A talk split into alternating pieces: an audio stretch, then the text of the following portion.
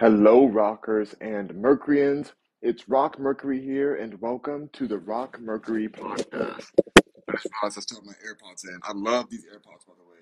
Shout out to Anthony. So I um wanted to chat with you guys about real estate today. So I'm excited to jump in this with you guys and just get into some just real estate talk on in general. Um, kind of overlying it. I've been in the real estate industry for over 10 years. By the way, I'm rocking my Rock Mercury Champion collaboration. Champion, good old champ. Um, we love it.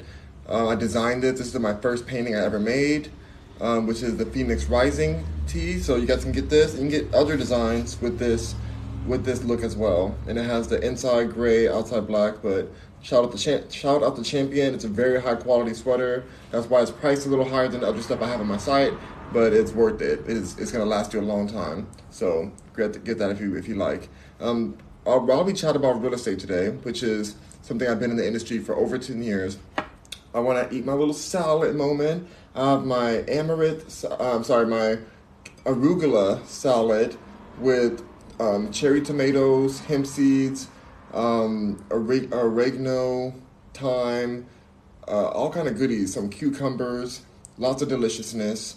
Um, what else did I put in here? It's key lime. Key lime was the main dressing in here. I don't really use a lot of dressings because they have a lot of sugar in them and other other products and stuff. So I'm gonna put my put my sleeves up because you know, I don't, don't want to mess up my sweater. I haven't done my photo shoot yet. We're gonna do a photo shoot for this coming soon for this outfit along along with the backpack that comes with it and the um. Well, you, you have to buy separately, but it does. It's part of the collection. There's a backpack and there's a hat that all that I designed for it. Also, I have some amaranth right here. This is the amaranth part, and I'm gonna. I'm thinking today I may mix all of it together because I have this amaranth, which is a healthy ancient grain. Then I also have my stir fry of um, of oyster oyster mushrooms, kale, delicious kale, um, toasted coconut. Oh, I didn't put any walnuts in this today. That's good. Um, not good. Walnuts are great, but I, I, forgot to put it in. But that's okay. I have kale. I have um, oregano, all the good seasonings and everything in here, and some sage. So we're gonna jump into this. It's gonna be delicious. Ooh, you know what? I also wanted to try out a little bit of my cayenne. If you guys know, I told you guys that there's uh, some cayenne pepper, and that's part of the um, the alkaline eating. So let's try some of that on here as well. Got some more basil. Gonna put some basil on there and some cayenne. Here we go. Right here. Let's go ahead and put this in. That'll be delicious. Add a little spice to the meal. Um, all right. Let's put that there. All right. Yeah. This. I just want to put a touch of this cayenne in the salad part. And then we're gonna get into our real estate talk after I take a bite of everything. Or I'll just start mixing it together and then we'll, we'll chat while we're doing it. But um, yeah, this is the cayenne, you guys. Let's spice up our life. Spice up your life. Everybody to go. Spice up your life. Who's a, who's a, um, a Spice Girl friend, fan out there? We live for Spice Girls. You may seem like I'm putting a lot on here, but I'm just like, it's like not really, it's so full that it's not I don't really see it. Oh, I, I guess it is coming out. Okay, let me stop right there just in case I burn myself up. All right. So, I wanted to come on here and chat about how important it is to stay knowledgeable on real estate, whether you're investing or not, whether you're a real estate agent like myself or not. Um, it's super important to stay knowledgeable on what's going on in the industry and the importance of how great of an investment it is, just in case, like because even whether you, like, unless you're unless you're homeless, which I mean, even if you're homeless or unsheltered, let's say uh, the PC way to say it, um, that's still part of the real estate industry because people are usually unsheltered because of the prices of real estate. So everybody's affected by real estate. You know, am I really not gonna be able to open this? This bottle is tight, you guys. I cannot get this basil open. I think I'm gonna give up on it because it's like, oh, it's like really tight. My hands are hurt. Like it's it is not opening. Okay, we're gonna, we're not doing basil for today until I figure out how to open that. Um, but it's okay. Who cares? Um, let's put this in here. I'm put my little my mix up in here. I don't know how I should do this first. I feel like I should probably put the amaranth in my salad first, and then I go ahead and put. Um, hello Heather, good to see you. Put the amaranth in. I just want to mix it all together this time to make a nice little mixed salad. That way I don't have to like put little bits and pieces and stuff. So um, so yeah, so the way the reason I even got into real estate was my mother was is a is one of the top marketers in the nation for the best, the biggest real estate company. You know, she's killing the game in it. Like she's she has been involved since I was around 15 years old, or a little little um, little younger than that. Um, but then even before then, she was investing in property, and we were renting before then, which still is investing in property. Even if you're renting, you know, you're still part of the real estate market because that is part of the market is renting. You know, so um, we, we bought we bought properties, and it's just like we started we're figuring out like how so many people were garnering so much wealth, even if they were still in their properties with through like things like escrow, not escrow, um, things like um, like having equity in your home.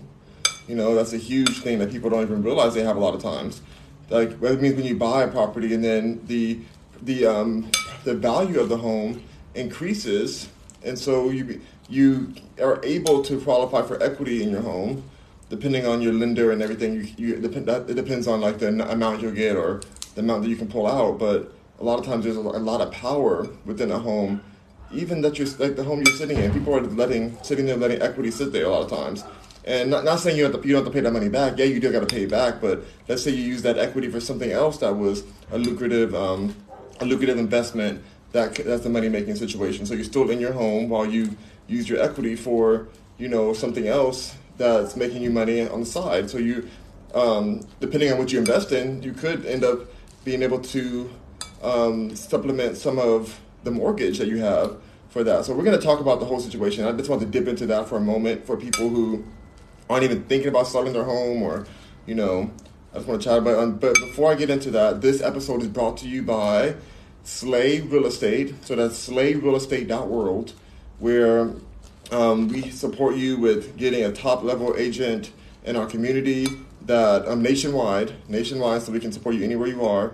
Um, and honestly, some uh, some other countries as well. So we're, we're, international as well, but there's some countries we don't service. Just let us, just reach out to us. We can let you know which ones we do or don't, because there's a lot of countries we're in, and it'll take forever for me to go through all the countries we're in and not in. So um, just reach out and most likely there's, there's a good chance that you know we service an area that you are considering, um, whether it be nationally or internationally. So, slayrealestate.world, check them out. They will hook you up. Um, this site, go into the website, create an inquiry, and they'll reach out to you as soon as possible. So, all right. So, it's super important to understand like how these like how the system kind of works. So, a lot of people a lot of people love going to open houses. You know, they love seeing houses. They love they love like the architecture of homes. I'm one of those people. I've always loved it, even when I was a kid. I was like, oh my goodness, this is so cool. Like these big houses. I love these mansions. I used to um, my my mother, my mother, my sister, and I. We used to live like all in one one room basically for a while. Like we before we, come my, my mother was like, um, my mother was oh sorry was like saving up money for her property. So we, we like downsized from the house we were renting and um, moved into a situation that was more, you know, affordable to be able to save up because you do want to have enough money for your down payment. That can be a kind of a pricey situation depending on where you're moving. Um, so that's something that we did. But even before then, I was like, oh gosh, like this is a really tight living. Like we, like even from all of our beds, we can all see each other, all three of us. Like we were on bunk beds, and then my mom's bed was across the room. We could all see each other. Like it was just like no privacy kind of situation. Um, fast forward to multiple homes later, um, but like, but in that moment, like I was even. Let me go ahead and put this, put these in here too. In that moment, I felt like I, uh, I my lunch breaks, I was not a social person in school. I was not a social person at all, and so I felt like it was a good move for me to spend my time in the library, and I would look at different huge, like different mansions and different like architectural digest books or just different types of um, publications that just talked about um, just like that give you tour of houses and stuff. This is before YouTube was as popular. You know, it's so crazy to think that internet was not as powerful as it is now. Now, now I watch those videos on YouTube and I love them. Um, but back then, I would just look at these at these houses, and there'd be real estate offices nearby, and I would I would pick up the little forms and read them, and imagine living in these places, and I would just stare at all of the um, like all of the way that they staged it. Like, oh gosh, imagine waking up and going to a room like this, and um, and like cooking in a kitchen like that, and oh my god, look at this bathroom. You can take a great bath in this bathroom. Oh my gosh, like there was just so many cool things um, that I saw in these books, and I was just so flabbergasted that people were living this life, and I felt like you know, or my because I went to a school with like a lot of kids that were way richer than I was, and so like I, my mom just wanted to make sure we were in a good school because in LA you can go to charter schools which allow you to kind of be around you know more of the upper upper echelon areas even if you don't have it because like she just wanted us to be around that type of environment which I'm so thankful for. But a lot of people would like you know I felt very poor compared to them and you know, they let me know that because kids are mean and they bully you, whatever. So I just always thought like, oh wow, that'd be so cool to be in this.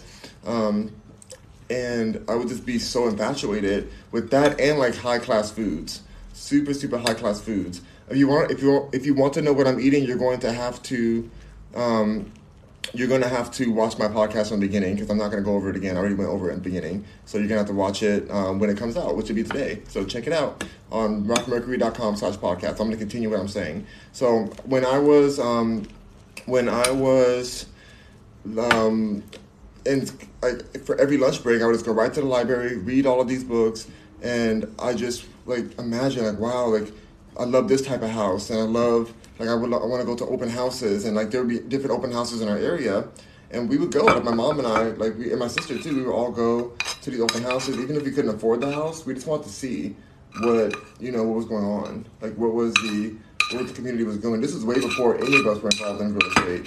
She was just hoping to be able to buy her first home.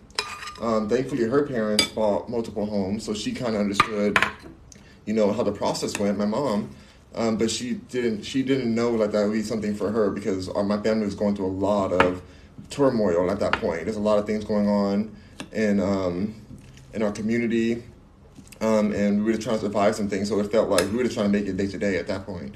Um, but we still love to this. We love to go to open houses and just tour and imagine, and I still love to do that these days. I mean, it's a little different nowadays because there's like you have to kind of do appointments because of all the shutdowns and health scares that people have. So it's kind of a little different these days for open houses, depending on what area you're in.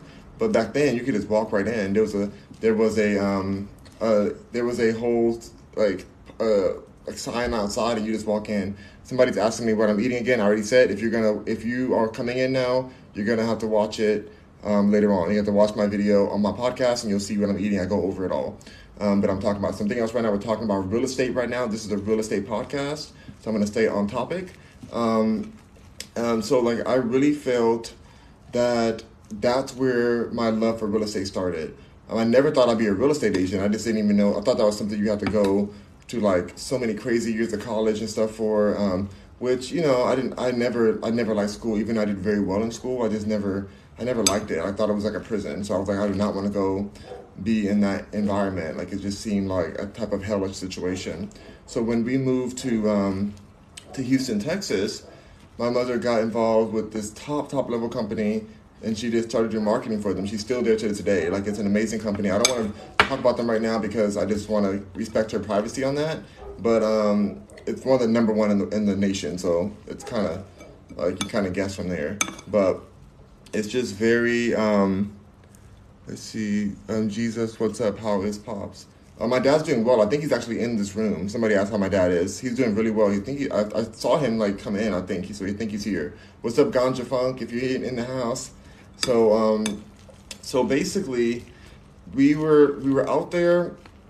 We were out in, t- in texas originally she was doing websites on her own. She had her own website business, and then this company reached out because they, you know, a lot of the real estate world they were trying to transition into the digital world. And to this day, you know, we see what Zillow has done to the industry. Zillow has revolutionized the real estate world, and um, some people say has threatened the livelihood of a lot of realtors. Um, but but like that was a new thing. I, like that wasn't even was, that was even out back then. So they were looking for like web development and how to market um, market and everything. And that's really what the real estate industry is about if you're selling real estate. Marketing is one of the biggest things. Like everything else is paperwork and you know, you can get a transaction coordinator for that. Like that's it's important, but it's also like there's it's not the most important thing when it comes to creating a successful business um, in the, in real estate. again, you guys, if you guys are asking what I'm eating, you have to watch the podcast. Go to rockmercury.com slash podcast and you'll or, or click on podcast and you'll see I'll talk about it in the in the um in the video on Spotify. So you can you can watch it on there. Cause I'm not gonna keep repeating it. Um so so we start like she started the whole situation from like from the marketing side and then she started seeing the back ends of you know how contracts work and i would go there work with her all the time and i would see like this how the process goes of development like they um, this company develops homes and then they sell them and they have like an internal sales team and it's like a really kind of cool situation and her job i feel like her job is the most important of them all which is marketing. Uh, she marketed and make sure that she that every all the sales agents had the marketing material and the marketing procedures to you know sell to sell these homes. And there's a lot of homes because in Texas there was so much land back then. There was oh my god, there was so much land available. Now it's kind of hard to get land. A lot, a lot of developers out there, but back then like the land was plentiful, and so like they were trying to sell hundreds and hundreds of homes a month. You know, um, someone says Colts um, Survivor says Happy American Independence from England month. Um, I don't think it's the whole month. I'm pretty sure it's one day, but you know, happy love being American, love being American, and that's another thing. Like being in America has provided a lot of opportunities for us, like what we're going to talk about today in real estate. Even though some of these things do go for other countries as well, but I feel like America has made a very, um, a very um, profitable and a very profitable, profitable and interesting way to to make a living off of real estate here. I don't. I'm trying to think of how. I don't know how other countries work as much because, like I said, I'm, I'm, licensed here in California and in Texas, but I don't think I said that, but I am. That's where I'm licensed here, Calif- California and Texas, um, and it just allows it allows us to to really like because there's like there's ways that you have to you have to be licensed to sell for other people. I think maybe other countries you don't have to do the same. I don't know. And every state's different too, which is like why I have to have two different licenses instead of having one for the nation, which is great because you get to specialize in certain areas. Um, but anyway, that's that's kind of going that's kind of going further past what we're talking about so far. So when I was working with my mother, dealing um, seeing how how well marketing, how important marketing was to the whole process, I even ended up taking photos for the houses and you know going to different events and just supporting and acquiring buyers. Like it was really a um, such a, less, a, less, a lesson. I had no idea because my, my passion is music and creating music. So I never knew that I was going to be that involved in real estate at the time. Mm. Oh, wow. Mm-hmm. That's on point. That's so good. Still so good. Absolutely delicious. Um, so when I, I think with some more sea salt though, it's a little bit more sea salt. The key lime is hidden really well. I don't taste this cayenne that much. I want to put more cayenne on here. Oh yeah, that's good. Let's get that on. Mix it up a bit more. I think I put enough salt in here, but I feel like I need a little bit more key lime. So a little bit more sea salt. So let's go grab some sea salt real quick and I'll throw this in here. Um, let's see. Hold on, you guys.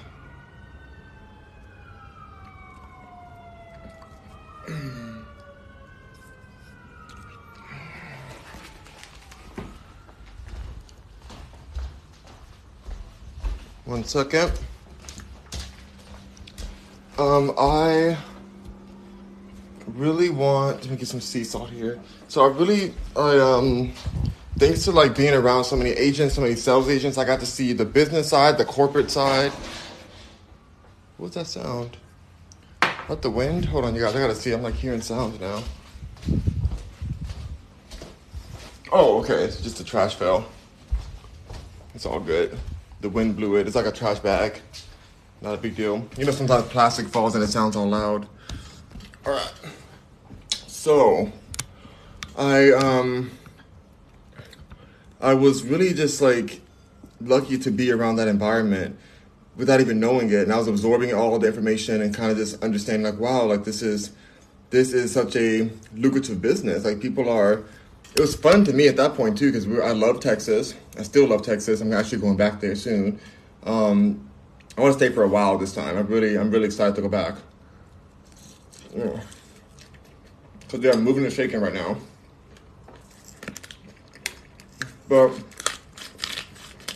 I found it extremely interesting how the whole business was like operating and how they were um, selling so many homes so quickly. Like I was just like, they were really making so much. Like everybody was wearing was driving like the nicest cars. The houses were so like mansions, and um, even at that point, when we, when we moved to Texas, we moved from a property that was a decent property, you know, priced higher than the property out in in, te- in Texas, but it was a mansion compared, giant house, you know, a nice big foyer, two floors, or two two stories, um, open living room, two story living room. And it was very nice, like multiple bedrooms. I think it was like five bedrooms or something.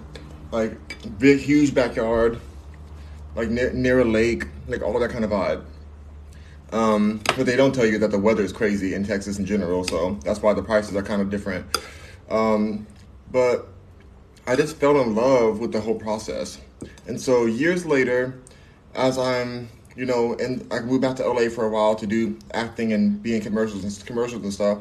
And I'm thinking like, you know, I want to get back to my real estate roots. I really feel like that's something that I would love to do. Like I would love to tour homes and um, you know help people help people accomplish their biggest dream because it was a huge deal for us to even get our first house. Like we were so excited. It was just a big feat to happen. Like it was it took a lot of work to uh, a lot of saving. Like shout out to my mom. Like she really hooked it up. Like when we were kids, she really just she worked her behind up to make sure it happened. Um, and I remember like just seeing that, I was like, wow, I want to support somebody in getting the and you know allowing that to happen for them, like getting their biggest purchase, um, um, like helping them helping them go to their biggest pur- purchases. Mm. Mm. Much better. A little more salt. I think that's right now. I'll put this right here. So I decided to go back to Texas again after I moved here. I um, decided to go back out there and stop asking me about the weather, you guys. I'm really I'm talking about something else. Stay on topic or I get blocked. Um, where do I live now? I live in Los Angeles. All right, so I want to um, I want I, I moved back to, to Houston because I was like, you know, the market is going crazy out there right now. Um, and I wanted to be, I wanted to, I wanted to be a part of it. I just saw the amount of money that's being made. I'm like, oh my goodness, like I could do something I'm loving, learn learn about something I love, and make so much crazy money. So I drove all the way back to Texas from LA. Let's see, I just um, Florida. So I just joined in. I don't know what you're talking. Well, wait till you know what you're talking about. Wait till you know what we're talking about until you before you comment. Then next time, that's a good thing to do. All right. So let's see. So I moved. I, drove all the way back to Texas, and I had like I, I was like I had a mission. I'm like, okay, I know what agency I want to get with brokerage because when you're a real when you get your real estate license, you pick a brokerage to hold your license in. So you have to, you have to study for it. Depending on the state you're in, your real estate license may take longer than other places. It just really depends. It depends on it depends on where you are, right? So some places you have to do three months. Um, let's see. Let's open a restaurant together dude. Um, no, I'm not interested in opening a restaurant. Um, says reminder. Booger boss says reminder. Um, okay, I don't know what that means. Let's see. You're the boss, handsome. Yes, I am the boss. Okay. Anyway, I decided I was gonna go back. So he was just asking a question. Well, you're just being blocked. Don't ever disrespect me. Sorry, you guys. I have to block these people. Mm, perfect. So I just wanted. I, I decided like let me go out there. Like I got all my all my schooling done first because you can do a lot of your schooling online, which is a really cool thing. Like you can get all, you can get a lot of your um, a lot of your projects. Um, you get a lot of your projects like you're because you have to get like um, what is it ninety hours or something of of like lessons, which is crazy because a lot of other industries take thousands of hours to get and things like that. Um, but for real estate you you can um, you can get it a lot sooner, but it doesn't mean that you're gonna know what to do. Like you're gonna still need a lot of training afterwards, but it just licenses you so you don't, you know, create an issue for a very sensitive um, purchase. And this is the biggest purchase of people's lives, so they don't want people out here not knowing the legal rules. But don't think don't think you can take your classes and just start working. Like even even after ten years, I'm still learning every day. I take classes literally every day for from like 7 a.m. to around 3 p.m. I'm always taking classes. You know. Um, let's see. Someone's asking what you eating. If you want to know what I'm eating, I'm gonna say this one last time. Then I'm, gonna, I'm just gonna ignore the other people asking. If you want to know what I'm eating, go to my podcast after I post this video, and you can watch it from the beginning because I already discussed it. So I'm not just I'm not I'm talking about it again. Go to rockmercury.com, click on podcast. You can watch it from there. In fact, that helps my algorithm, so do it that way. Um, someone says, ask about girl about me. Don't ever disrespect me. That's right. Don't you ever in your life. Um, just American. Hello, just Amer- um, just oh, just a Mexican. Good to see you, just a Mexican. Um, so I want. I really wanted to. Um, I really wanted to start in Texas because I knew there's a bigger, a bigger sales traffic happening in LA. It's harder to sell these homes because people are very high the lowest home you can get in LA is like around five hundred thousand dollars. Even back then, it was like super high. Not not like now it's less than now, but now it's like about that amount. About that amount. It's such a desirable desirable place to live. And in Texas, you can at that time you can still buy houses for like maybe the the um the low two hundreds or some of them were even like one eighty five back then, right? One hundred eighty five thousand. So see, that's where they lease though. Yeah, and I mean they do lease out here, but that's even sometimes that's even more expensive than a mortgage. A lot of times it is. Actually, almost all times it is because otherwise, why would they? Why would the sales, the owner of the home, lease it if it's not going to be more than a mortgage they're paying? So they, that's so they can make a profit, you know. So it's going to always be more than a mortgage for the most part. I can't. I'm trying to think of a reason why it wouldn't be, unless the person owns it outright and they're able to be adjustable with the with the um, mortgage the, like they're doing stuff more. They're doing um, adjustable leases due to the fact they already own it and they don't have they don't have a monthly lease. It depends, but um, a lot of times it's going to be way more than a mortgage to lease. Let's see, that's true. Would you ever buy and flip a house? Well, we've done that, um, but I mean, flipping. I don't like to sell houses. Like my goal, and, I, am I'm, I'm explaining more. Like even when I first went in, that's part of why I'm glad you said that part. Buying flipping houses. I wanted I wanted to have my license to be able to have better access to the homes that you can buy and flip easier. But as I learned more and more, especially about the history of ownership, especially for like people of color and stuff, things like that, like I realized that I never wanted to sell a house of my own. I wanted to buy them, maybe renovate them, use utilize that property in ways for my businesses or to rent it out, which is still I still own it. Like you want to keep the amount, of properties you can, like getting them um, do as many properties, like having as many properties as you can, so that you have a market share in this real estate market. Like it's, they, they didn't even let us, allow, they didn't even allow us to own property for so long. They were taking our properties away in black communities. Like it just, it's been treacherous. So I always felt like was, there was power in keeping your property, not just flipping it and leaving it. Like I want to own properties everywhere, and that's that's my plan. I'm still gonna do that. Um, mm, food's amazing.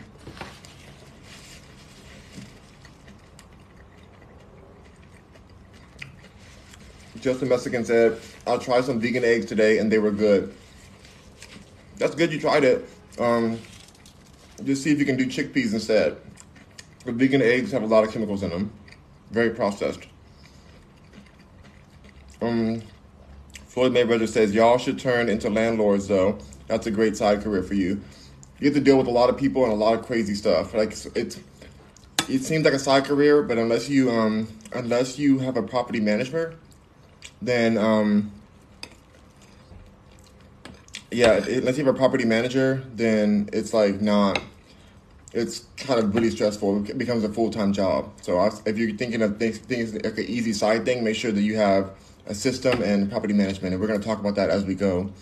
Um, let's see. Ezra says, "Why don't people like your TikToks? They're really good. People love my TikToks. What are you talking about? They don't like them. They are really good though." Um, let's see. Floyd Mayweather's dad says, um, LMAO, yeah, especially LA. No, for sure. Like you wanna you wanna keep these properties because you never know when things are gonna change. And when you invest in properties, that's a real thing that you can utilize. When you invest in stocks and stuff, when the market is up or down, you can't even really do anything with it, but like use it as a cash flow source or a way to, you know, shelter your money depending on your tax, you know, your tax situation, depending on what you what you set up with your accountant. So it really depends. Like it's not always an upside. Like some renters actually lose a lot of money depending on how they set their business up and if they account for different um, for different like repairs, taxes, property taxes.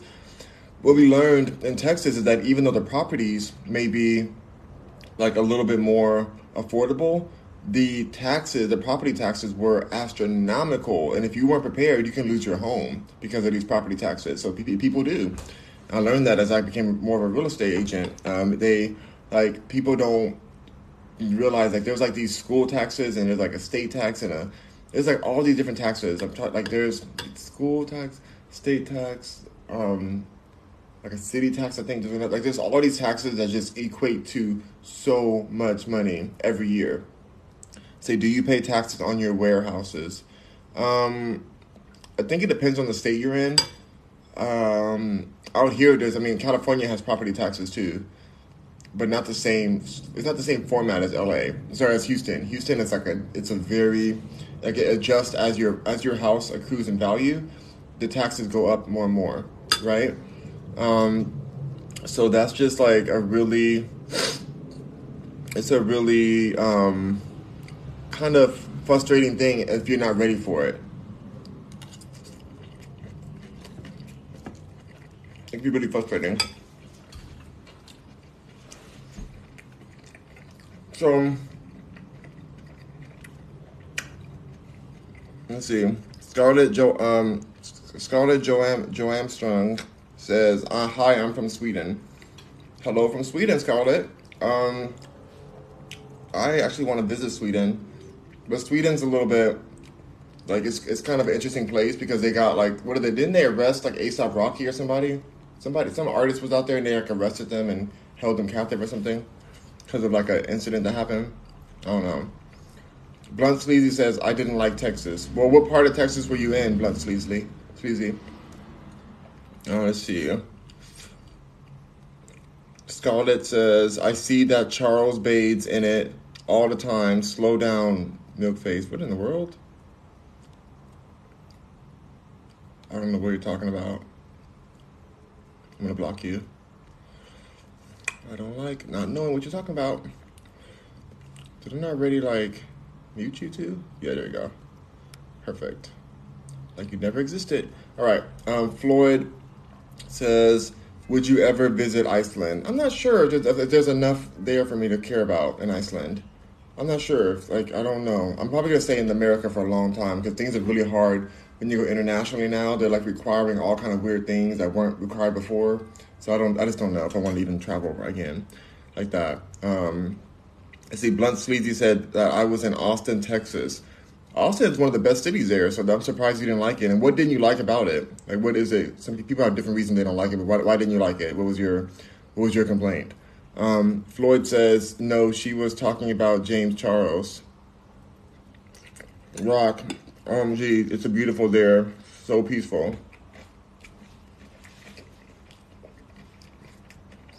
What do you mean you're talking about James Charles? Did you call James Charles a milk face?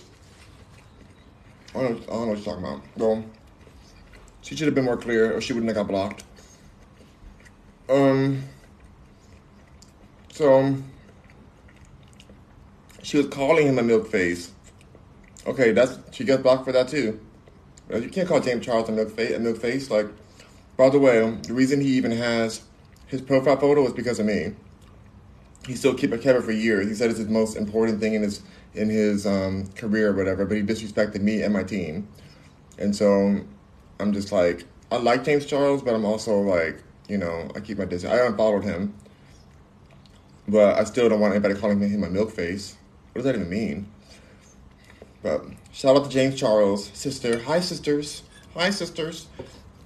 We're gonna see Doc's career fall apart soon, unfortunately, because you have to be really real in the next era for social media, you gotta be super real.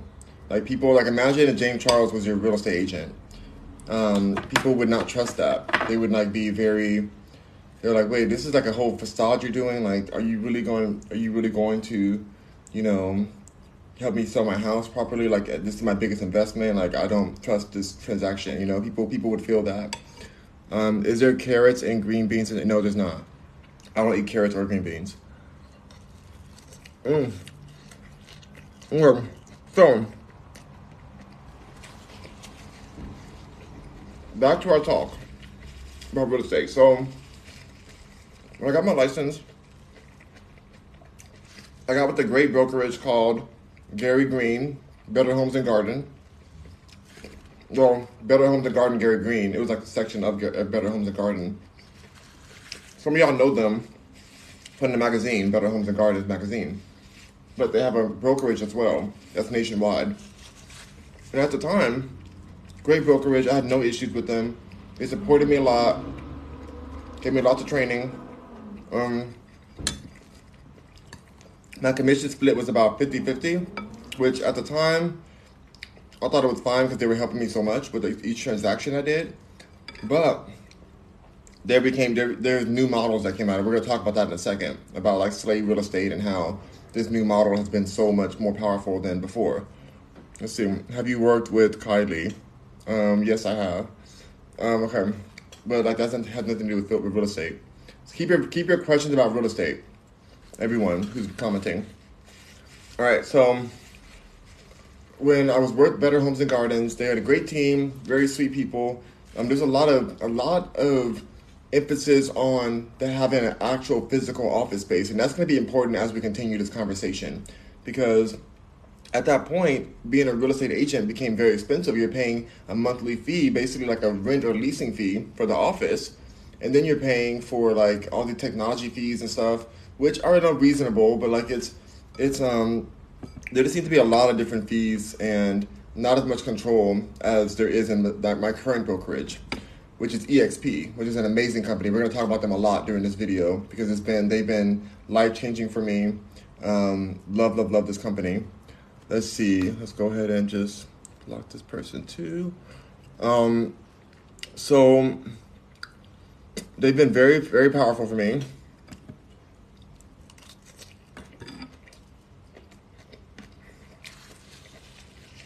At that time, the brokers, the brokers I was with was like a family. With competition though, and that's important as well, because some of these brokerages they compete with amongst each other too.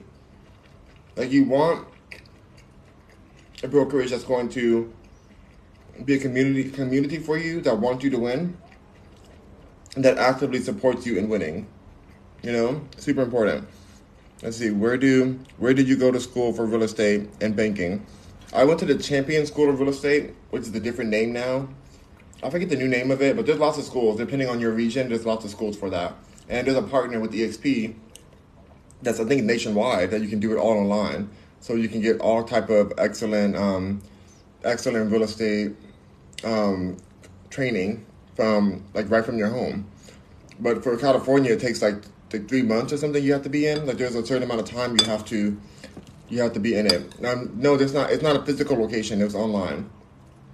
You can do physical location for some of these classes, but I like to do mine online. And then you take the actual court. You take the actual um, the bigger tests in person at the um, you take it in person at the at like a, a, a testing location. It doesn't have to be a testing location in your in the city you're getting licensed in. It can be depending like depending on which like the state it is, but like a lot of times they have these testing facilities that you can test even if you're not in. Like I say, I'm, let's say I'm doing my Texas test again or something. I can do that test from um, from California from one of the facilities, and it still works just the same way, which is not, not which is not the same before. Before you had to kind of go in for the actual state. Like there was a whole different rules back in the day. Um, Cole, keep your questions about real estate or be blocked. Um, Holly Joe says, Rock Mercury. Hey, Holly Joe, good to see you. Um, so when I was out there, I realized how many incentives, incentives that builders were giving real estate agents in Texas. They were doing anything to make sure that these um, the real estate agents were bringing buyers to see this to see their homes.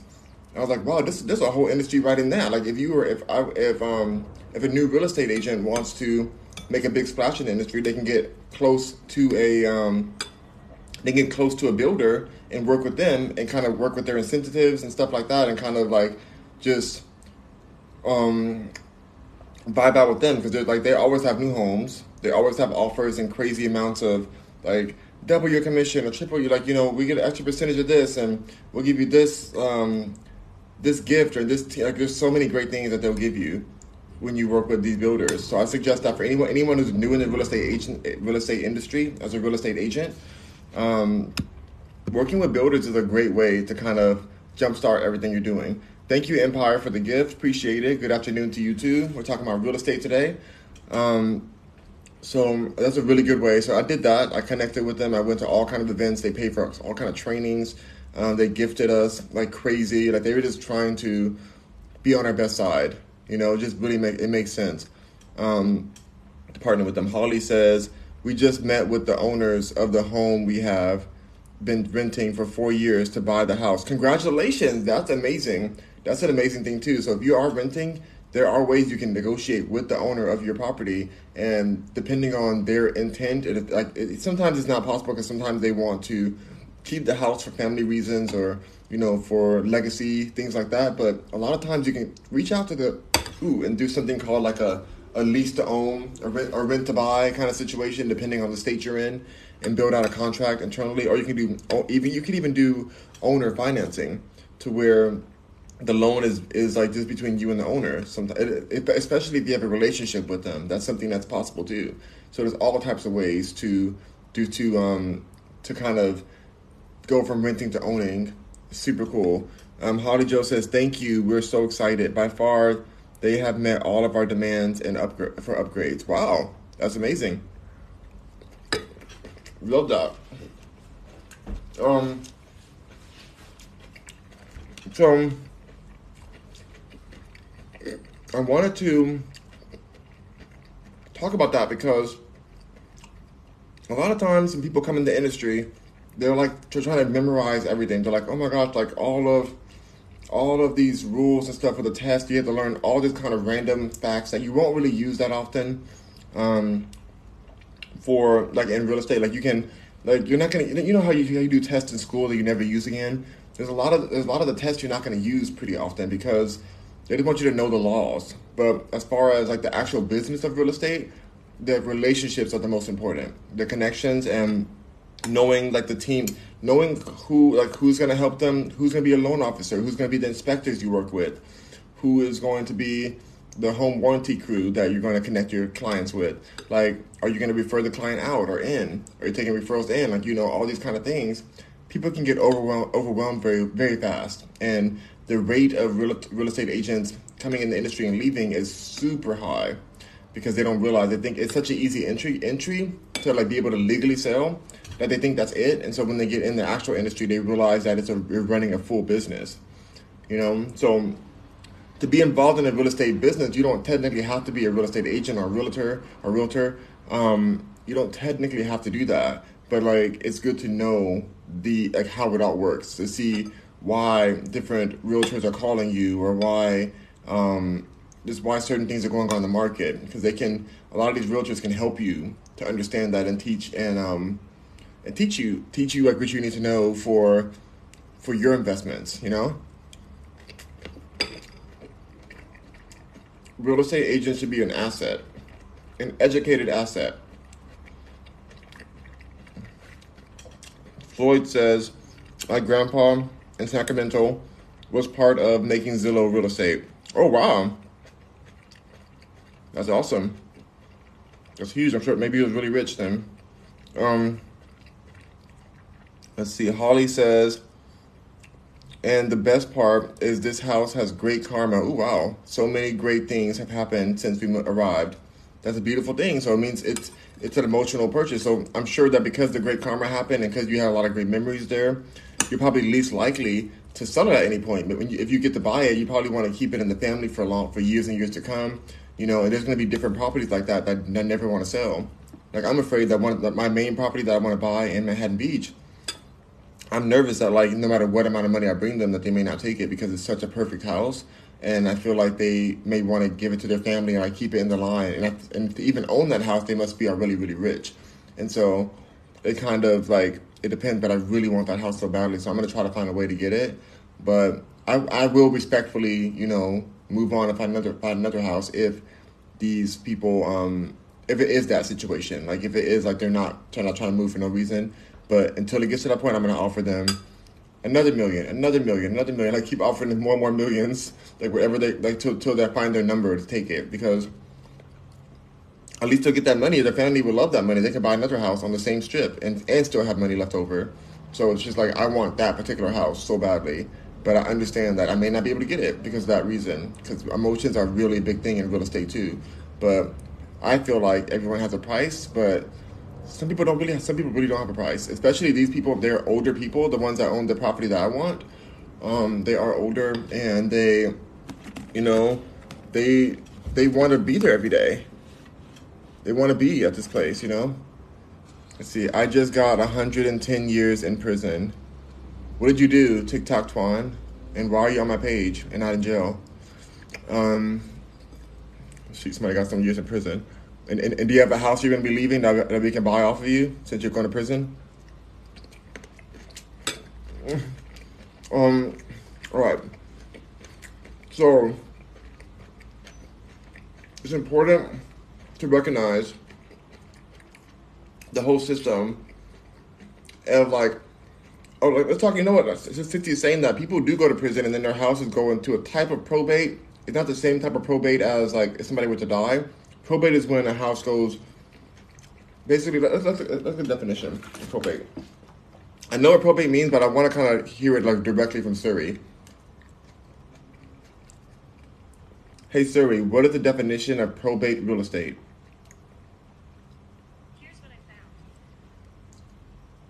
Oh my god, it's like not. Oh, so annoying. It's not reading it. Read it to me. Read it to me. There's nothing to read. Hey, Siri, what is the definition of probate? As a noun, probate means the official proving of a will. Do you want to hear the remaining one? Yes. As a verb, it means establish the validity of a will basically you pass away and your house has to like it goes into probate and there's a whole system, there's a whole system there. And if you don't have any family, sometimes that property can be so much cheaper than you ever could imagine to, to purchase. But it takes a long time to go through the process of probate to make sure there's nobody who's supposed to get it. You know, um, let's say I got a dang good view with my real estate. Dude, um, says, dude, I'm alive. I'm trying to sell you my property. Um, okay. Interesting. What do you, well, I want to know I want to know why you're going to prison first because because that that determines if I even want to do business with you at all. So why are you going to prison for 100, 110 years? Um, that's that's what we got to talk about because not all money's good money, y'all. That's one thing I realized too. There's some there's some really great deals I've had to walk away from due to shady business people I've worked with. Um, let's see, courtyard looking nice, huh? I can't, right? Because if it's like a mortgage like mortgage fraud, you probably don't want to do business with them. Yeah, exactly. If they're going to prison, they, they probably do some illegal stuff. I don't want any part of in illegal activity. My business, like that can ruin your business, especially if you're a broker too. If you do a brokerage, because at some point, as a real estate agent, after a few years, depending on what state you're in, you, you can become a broker, and then you start managing other agents. But then you have an, something called EIO, which is emissions of error insurance. It's an EOI, emissions of error insurance. Um, let's see. Zola says, just say just say I got an elevated view. It's smaller, but I can see everything, everybody around me. Ben. Okay, I don't. So wait, you're being serious? Trying to get it from me, but they don't got enough capital. Um, this sounds sketchy. I'm not interested. Um, yeah, but thanks for offering. So the important thing with probate is to be patient. Because when you're in a probate situation, it can take like four years. But during that four years, you get it for a, solid rate, and then it, then it accrues even more um, equity on top of it, depending on if it's the state selling it. Very similar to real to um, foreclosure. Foreclosure doesn't take as long, but you can get it for a much better rate than the market, depending on the agent you're in. Out here, you can get a foreclosure and still end up paying full market value just because of how much the demand for the market is, and then it's just it's just really not a, not a worth it, you know. Let's see. I love I love your lives. Thank you, thank you, Maine. Appreciate you coming in. What's up, Zoids? Hello, Rock. I truly love you. I can't. Floyd says, "Are you a are you an agent?" Yes, I am an agent. I'm not a broker. Not a broker yet. I, I could. I have enough time in the industry to be a broker, but there's a lot of insurance that involves that in that's involved in being a broker, and I just I don't want to be responsible for other agents at this moment. I like being an agent myself. It's really been great for me. Um, and it's one of my businesses. I have multiple businesses, but I love doing that. I love the access to these homes because then I get to go and tour beautiful homes. My main goal right now is I don't want to be like doing. I want to refer all my business out, and then I want to um, just keep making tour videos of beautiful homes that I would like and I want to see, so that people can be um, so that people can see these these gorgeous homes. So sometimes these homes are on the market for a second because they sell so quick. And if you can get in there right then, then people can see these homes for the first time in years and years. Because sometimes people own the houses for over ten years, you'll never get to see the inside of the house. So it's like I love the the concept of touring new houses on the market, um, and then generating leads and people like leads for my other my other, other agents that I kind of partner with, but like mainly like send out referrals to because I don't like manage them. That's more of what I like to do. That's more of how I set my business up at Slave Real Estate world. So go to check them out. Um, Vase says, "I love how straight how straight you are. Ha ha! It's amazing. Yeah, you know, straightforward you are. I'm very straightforward. I don't play with none of these people." Um, Zoid says, "Sheesh, sheesh, what?" Um, let's see. You got 780,000 cash only. What in the world? Why would I give, why would I, like that's, this is a ghetto transaction. I would never do business with you, Twan. Sorry. Like this is so ghetto. You already came in here, you told me that you're in prison for 110 years. You told me that you have a property that nobody has a capital for. Now you're telling me, do I have $780,000 cash on me? You think I'm going to send that to you for any reason at all? You probably don't even have the title to your company. And if you did, this sounds very sketchy. Because just because you have the title doesn't mean that there's may, there, may, there may not be a dispute within title along the chain of title. So I, I would never do business with you. Like, that's so sketchy. Um, let's see, mine is mine has really only been on the market for three days. Well, good luck to your market. Um, Floyd says, "Rock, does your team watch your lives?" Um, they might. Some of them might. I don't know. I mean, I don't. Here's the thing. I did.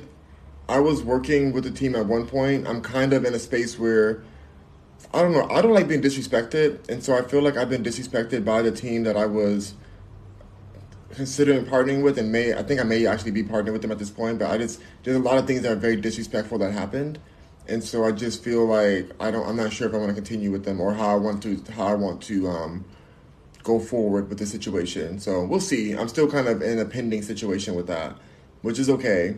But it's just with my brokerage, it's okay for that to happen. But you have to be very careful who you're working with, and I don't like people who are very um, who are what's the word um, ungrateful ungrateful and dis- disrespectful. And so I'm just kind of I'm going back and forth on it. Like I don't I don't really tolerate a lot, but there's a lot of money involved in this team situation. So I'm still trying to figure out how I want to navigate it. So if my team is watching, then I'm still thinking. I'm still not sure what I want to do next. I actually haven't been responding to them right now because I just don't. I'm not really sure what I want to do next with that with that particular situation. But that's real too. Like be careful who you get a team with. Be careful. Like really look at. Don't look at the money only, or like look at the whole situation and see if this is going to be a good match to work with consistently all the time. You know, like I, I don't know if I know if I want that. Let's see. I can't base this. the CEO assigned two two twenty one to me officially. Two hundred and twenty one. You, you still have not told me why you're in prison, Twan. You need to tell me. You need to tell me why you're in prison. Otherwise, I'm blocking you because I don't even like. That's the only thing I care about at this point. I'm not. I'm not doing business with you at all. Like, there's no way I'll do business with you. But I want to know why you're in prison because I'm curious. All right. User says yes. He sounds under underhanded. Rock block him. I'm gonna block him in a second. Um, listen, I can go.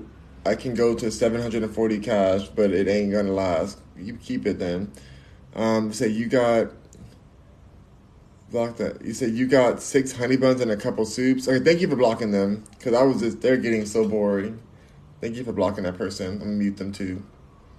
Oh my goodness, the catastrophe of it all, the gataciousness, the gataciousness, you guys. Ashley, Ashley, I have I have a file open on my computer right now for my Logic Pro, and I'm working on the first song of, of the new album. So it's like actually being recorded now. Like I've already did the writing part, but now it's like we're started. Like we're I plan on finishing the song by today. So it'll be the first one. Then I, each day I'm doing another one. I'm going to the beach today to write the next song for tomorrow to make sure it's ready.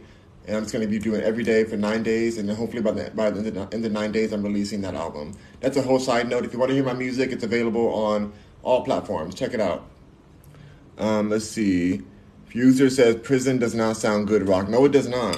And as a real estate agent, like you're responsible for a lot of things. Like you can end up in prison yourself as a real estate agent if you like if some law if you like miss miss some kind of law or something or there's like all there's kind of all kind of lawsuits that can happen. And I just you want to you want to work with high quality people, no matter what part you're in real estate, even if you don't have a license. It is also commercial real estate. We'll get into that as well because I'm going into that region.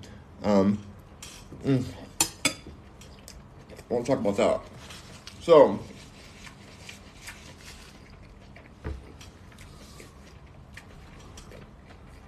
actually, let's go into that now because I want to talk about. I want to talk about that.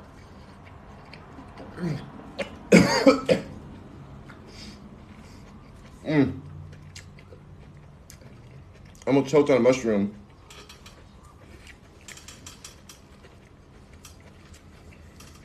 So. Ashley. Ashley says, "Yay! I'm so happy my wait has been over. Yes, it's coming. It's coming. I'm so I'm so excited to come out with it. Then after that, I have a long album coming. I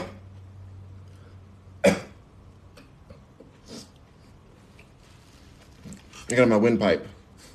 Then got it out though. Yeah, it's out. Let's see.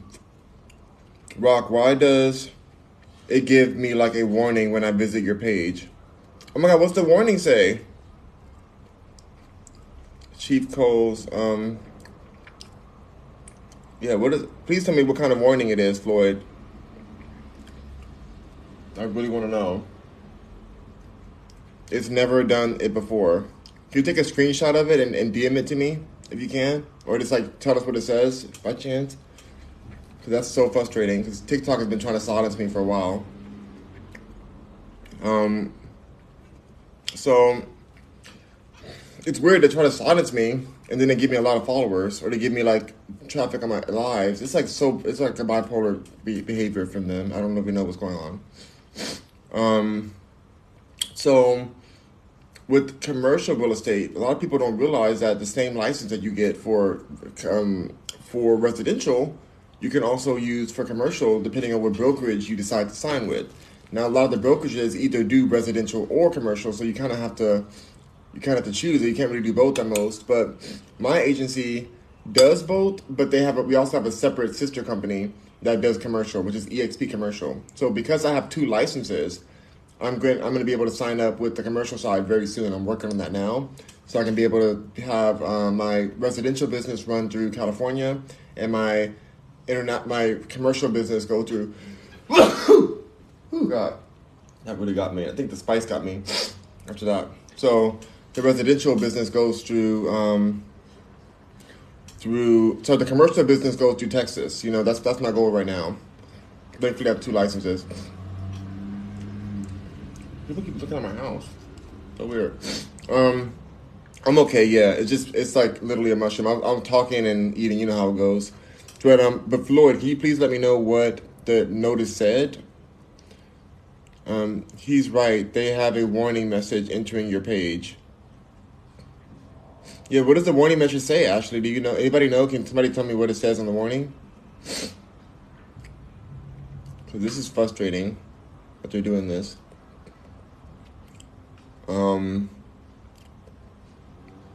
Well, I think TikTok itself needs a warnings page on this whole thing because they're trying to get shut down by the FCC. So that's a whole nother thing.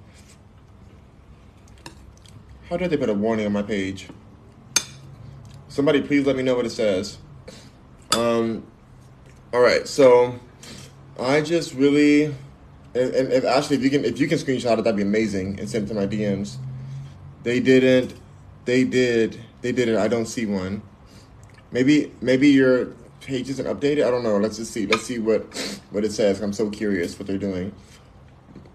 Um, here's the commercial real estate. You can actually sell commercial commercial properties like warehouses and stores and everything. Um, Big Big Pimpin says I think they're lying. No, they're not lying. They're they're my good people here. Ashley says high risk. High risk. Yeah, exactly. Big Pimpin says no. They need to, Big Pimpin needs to correct themselves. Um, high risk of what? Just says high risk in general. What in the world? What is a high risk? Nothing personal. My bad. Yeah, you're bad. Don't call them a liar. Like that is personal. To call somebody a liar is personal. Um, Holly Joe says, I wonder if I go out and come back in, if I'll see that too. Yeah, please, somebody please screenshot it and send it to my DMs. Whoever's a friend, a friend of mine on here, please screenshot and send it to me.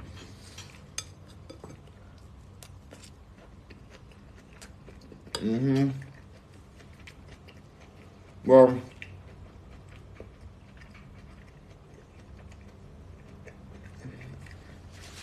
in the commercial real estate world, you can also see, you can also do an entire, you can start an entire business, including the whole system and the employees, everything.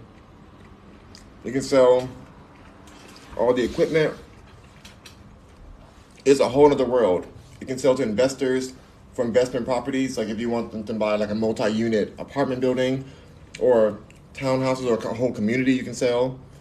Um, there's a lot of options with that. So a lot of people stick to the real estate side. I mean, um, because that's, that's all they know is the residential side. But as I'm learning, it's a, it's a little bit more challenging to do the commercial side because you have a whole different like market, a whole different type of person. A lot of the investors in the commer- in the commercial side are more A types or or D types, whatever you call them. I think I think uh, for some for some of the victors, the um, the sectors. Let's see about this person real quick.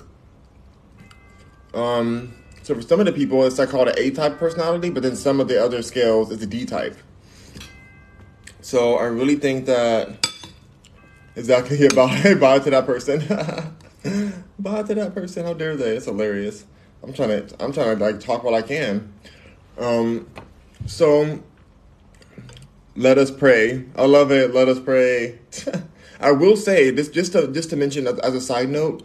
Um, somebody reported my page when I did my mental health um, talk to you guys, letting letting people know about mental health and how you know it's like the different ways to keep your, your your mental health really healthy. And I've kind of discussed different things about you know the struggles of mental health for people. Um, and somebody apparently reported my page and said that I was like a high risk for um, for self harm or something. And so they gave me they sent me a, a, message saying someone is worried about you. That's what it said on. on I, I, screenshotted it, but it says someone's worried about you. Here's some resources to help you in case you in case you're you know in danger or something. And I was like, what in the world? Like I literally was telling other people how to how to create you know healthy healthy mental health um, habits. You know, so like why are they over? Why is somebody over here doing that? And I think it was probably a troll some troll or some like crazy religious person is like, oh, this person needs help, da da da. I'm like, why would they do that? And It's just frustrating that a person can say that and then they're gonna put a high risk thing on my page. Like, are they serious? Are they serious? It's either that or I wonder if the words I said when I talked about the mental health subject on my on my few podcasts ago, I wonder if the words I said triggered them to do that automatically. You know, because sometimes it's like a, a AI situation, but I don't know. It's so frustrating. I don't even care though. As long as they don't shut my page down again, I'm just like gonna keep on going. Um, and so for commercial real estate, even even the average person, you don't have to have qualifications to get into that and to invest within commercial real estate. You can um, you can even partner up with your friends and stuff and do like different do different shares of of a, a real estate business. Let's say you're buying a car wash or something, and all your friends want to put in hundred thousand dollars each to buy a car wash, and then you guys all profit off of it. You split the profits up, and that's how you gain your income back from it. Like there's different ways to do that, and so I love commercial real estate because it just gives you there's so many options to have to be creative with um, with the community you're in. It helps you build up the community because everybody's using these commercial properties. They're like open for the public. That's the whole point of commercial. It's not like it's not private situation. It's it's a lot of it's public. I mean, some of it is is private company, like it's it's public land, but the like the warehouse you're buying is like the only people who work for that company can work there, kind of thing. But it's still a public commercial property. So it depends on like the, the zoning of it, but I find it so interesting, and I want to like switch over to that over to that. But I think my part in it, because I've sold I've sold properties, I've worked with really big companies, it's been great. But I think that the um, I think that my space in it is creating content. Like I love like I have a, a videographer, I have a whole team, and we're like working on some new videos where we tour these properties, even the commercial properties, and I'm just I feel like that's the way because every real estate professional is looking for this new leads, people who can who they can service, and that's the biggest commodity. Like it's easy to learn all the contracts and stuff, but do you have enough clients who are interested? Like, are do your clients see you as the um, the, the the person to get it to get it done, to get the job done, or the team to get the job done? You know, that's the part. And so I feel like if I'm showing people what they want to see, which I want to see too, is these properties, discussing them, then I feel like I feel like that's to provide me all of the um, provide me like the leads that I can I can um, refer out to my teams, my team of people who I like trust. So basically, like it would be instead of having a contract with these teams, they just know that hey, this is our commission split. I get a split still. They get their money too. That they work with the client directly. I stay involved in the process to the closing, and then they we split the situation. Like we get it split at the end. And so I feel like that's a better move for me because I don't want to represent any more clients. It takes so much time out of your out of your um, situation. Some people, some people love it. Some people live for that part, and I think it's awesome. And it is awesome in a way. Like I, I, I liked it, but I love making content more. I feel like I can reach more people with more with content. There's home tour videos that have millions of views just because people want to see that house. They haven't, they've never seen the house before. They never like it. Just sometimes sometimes you have to convince the um, the homeowners to even let you show the house or property online. Like it's very rare, so people want to see it.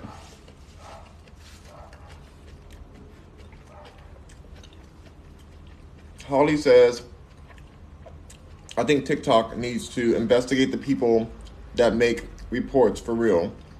I agree with you, but I also agree that TikTok needs to invest, investigate themselves they're full of corruption. But love you, TikTok. Thanks for the platform. Um, no, hot mess. So, originally,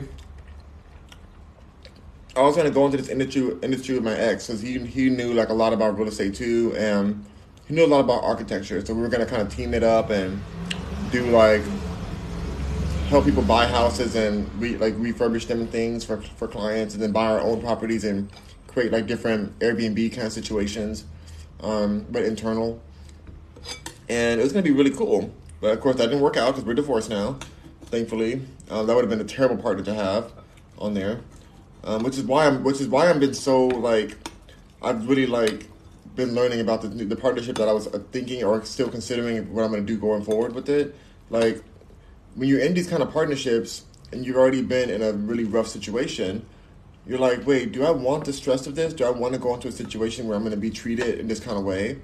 You know, like you've you start to see like what you're going to put up with, So I suggest if you guys have been through any hardships or something, like let that be an example of not to look at the money when you're partnering with people. That's the most important thing I can tell you. Like who you work with is everything. When I, my first agency I worked with, they were great. I had a great team for um, Better Homes and Gardens. My main issue at that time was that at the time my family was not as accepting of who I am, like sexuality wise, um, and we had some issues. And so I wanted to leave the state and go to go back to LA where it was more acceptance there. But my, my business was going great. They loved me there. I was I was hosting major events. Like we were doing amazing there. We were selling big big huge houses. It was a, I had a great time. Um, this new situation, there's a lot of like it seemed great on the outside, but there's a lot of things I don't trust about the people who are in the team, and so I'm just like not sure. And they, they may even see this in the future. I don't even care honestly. At this point, I'm like, whether I decide to go for it or not. It's just, I know my worth. I know my value. I know how educated I am in this. I've been in the game for a long time. I'm not to just do something because it's like it worked before because I, cause I thought it made sense before due to the due to the amount of um, of sales volume happening. I'm not to do it. I'm not in that space anymore. So I take my time and I decide when I want to respond, what I want to do with the situation. And I suggest you guys do that ahead of time because I do remember when I first dealt with this with this situa- situation. Now the brokerage is great. The brokerage is amazing. Um, it just depends on who you're to work with with the actual team part.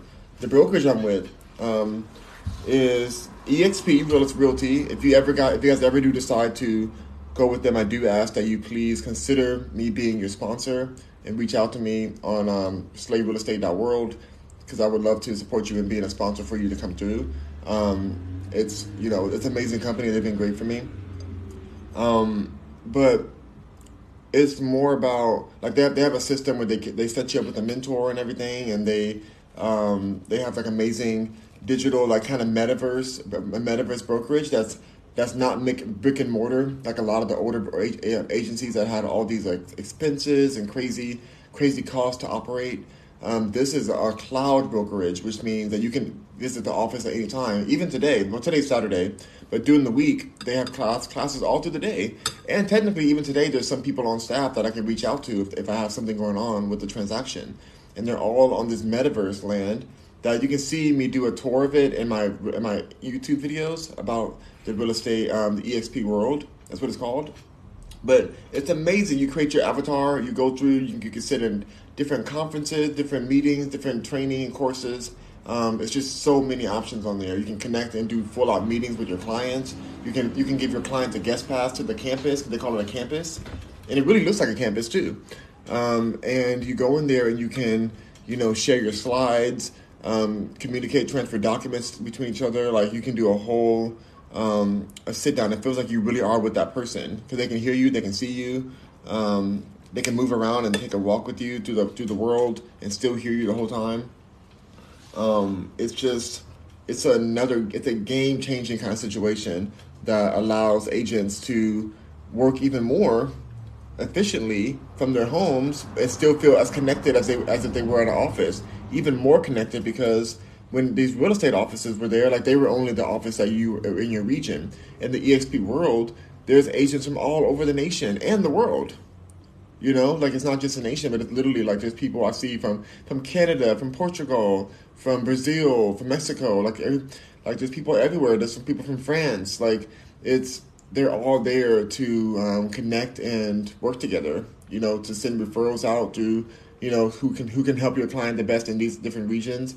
They all do a great job because we're held to a higher standard at EXP. Like they don't play; they want us to be supported and do. They want they want us to have a, great, a great reputation for every transaction we do, and so it's just super important to choose very wisely what um, what brokerage you decide to work with, even if you're just a buyer or seller. You want a brokerage that has a robust team around your transaction. You know.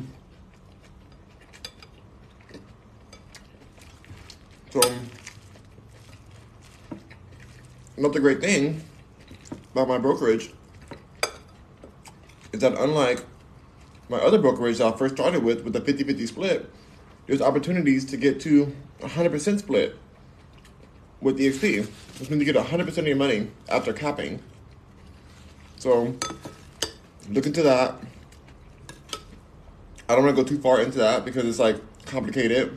Well, it's, it's, it's actually very simple. I just don't want to say anything in this video that's like not right for my license because you're not to, there's certain things you're not supposed to talk about. So I'm gonna leave it at that because you can go and research it for yourself and they have videos talking all about it.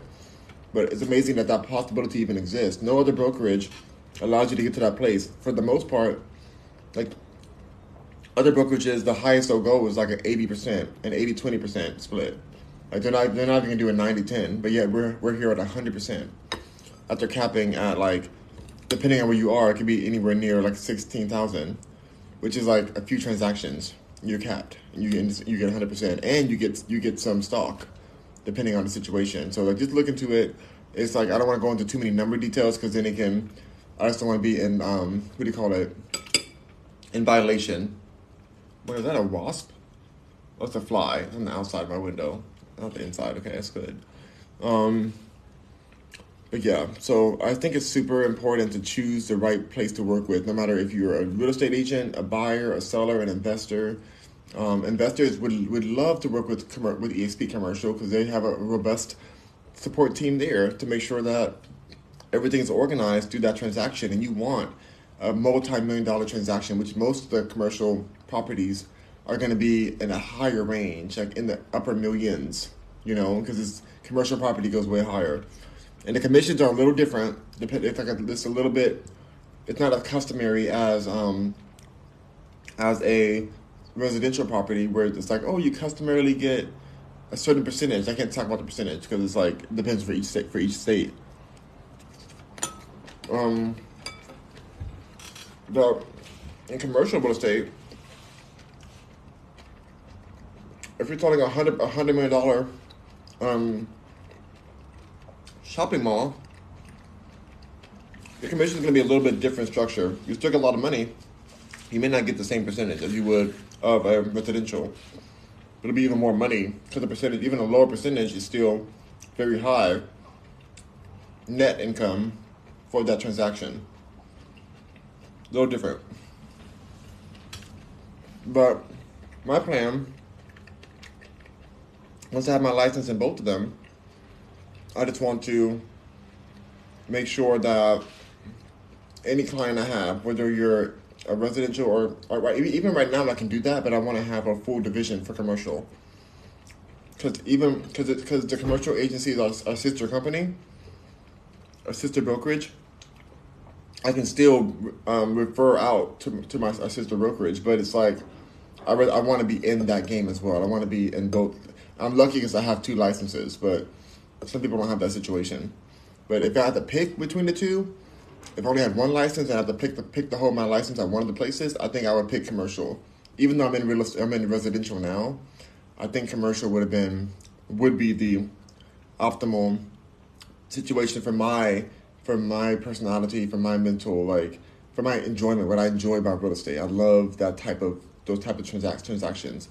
Um, so some people love residential, and that's beautiful, and that's and that's for them. They have you can do you can do either one or, or both if you get another license. So I want people to know the options out there. Like we are in a world of bountifulness, and the agent of the past. Like my my one of my main issues with the real estate industry is that people, the average public, doesn't trust a lot of realtors or real estate agents, and that frustrates me because it's like they, they think that they're like, oh, these are scammers or lazy, da da da da, all this stuff. I'm like, what does that mean? Like, how do we get, how do we get so untrusted? Like, we're, we're as untrusted as a car salesman or something, which also, I don't think they deserve that level of disrespect because car salesmen are needed. Like, you gotta sell a car. You need a car, you gotta sell one from somebody.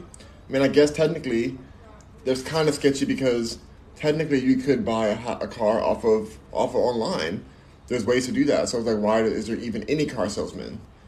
You know, so I guess they, that can be said, but and sales, a car salesman can be a little sketchy on, on what they tell you, how far low they can go for the price of a car. But I just think that it's, there's so much work that goes behind every real estate transaction and every realtor who's actually producing and, and making, you know, transactions and closing deals.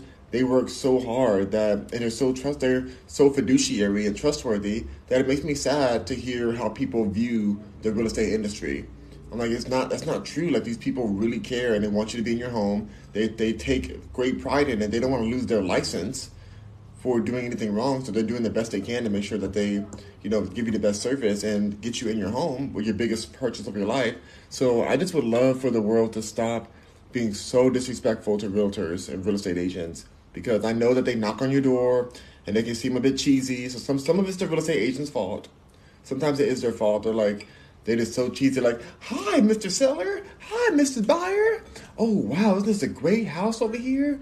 Oh yeah, ooh, look at these ceilings. Ooh, a wall over there. Oh my, god, that's a wall. Oh, wow, you can put a TV right there. Oh my goodness, that is really great. Um, you know, it's just like really amazing, isn't it? Great. Um, like that kind of vibe, like that. They can come. They can kind of seem off. They can kind of seem like a little, a little bit inauthentic. because they were taught to do that at first. That's how they're portrayed in the industry or in the, in the media. So for me, as real as I'm being with y'all right now, this is how real I am with my clients. I let them know, hey, this is the deal.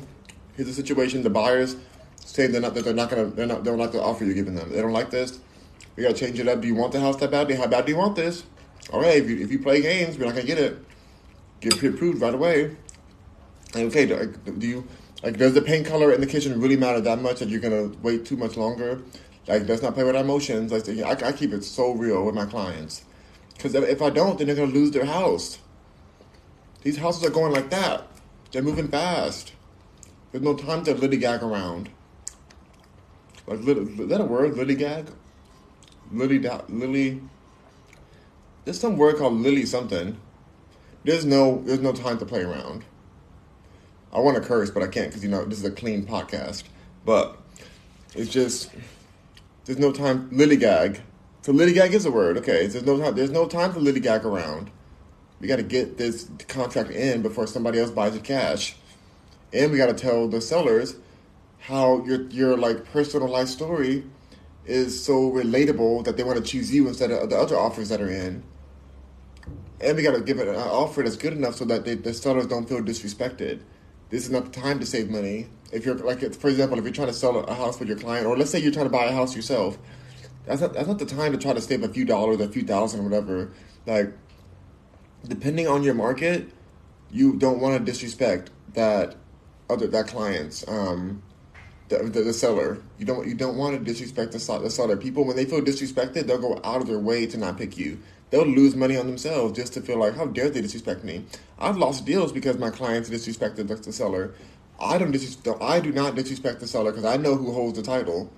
The seller does, so they need to be respected at the utmost, so that they can close this deal. They're the only ones who can make that make like they have what we want. We're trying to buy what they have. And if they don't want to give it to us, or if they want to pick somebody else, it's up to them. So it is like you have to respect them at the utmost. Um, and, and, and you don't have to be fake to respect them. You can be just keep it very real.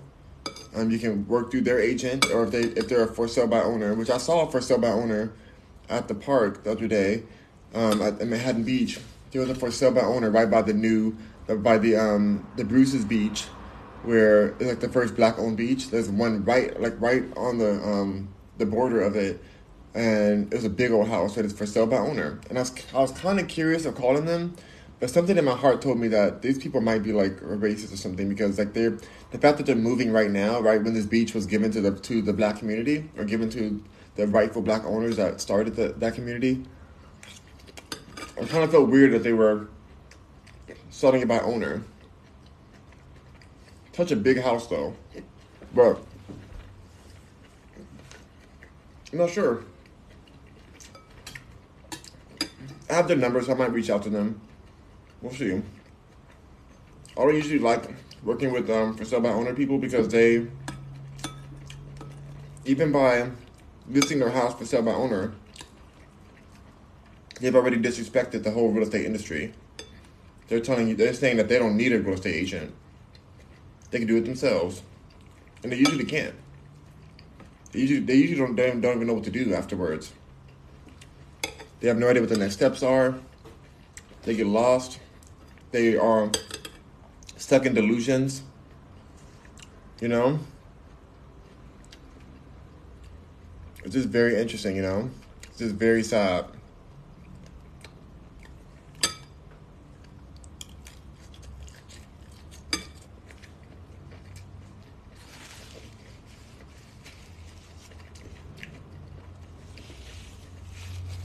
So,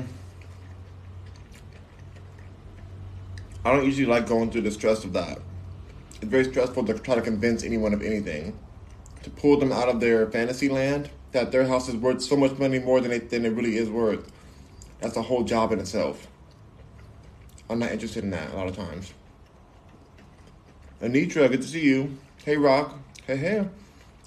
I like to do such a great job that people come to me when it comes to real estate. I'd like them to see what we do, see our see our services, and this come they they reach out to us, and they do. Like right now, I have hundreds of people who reach out to me. I, I still have to go through a lot of people right now.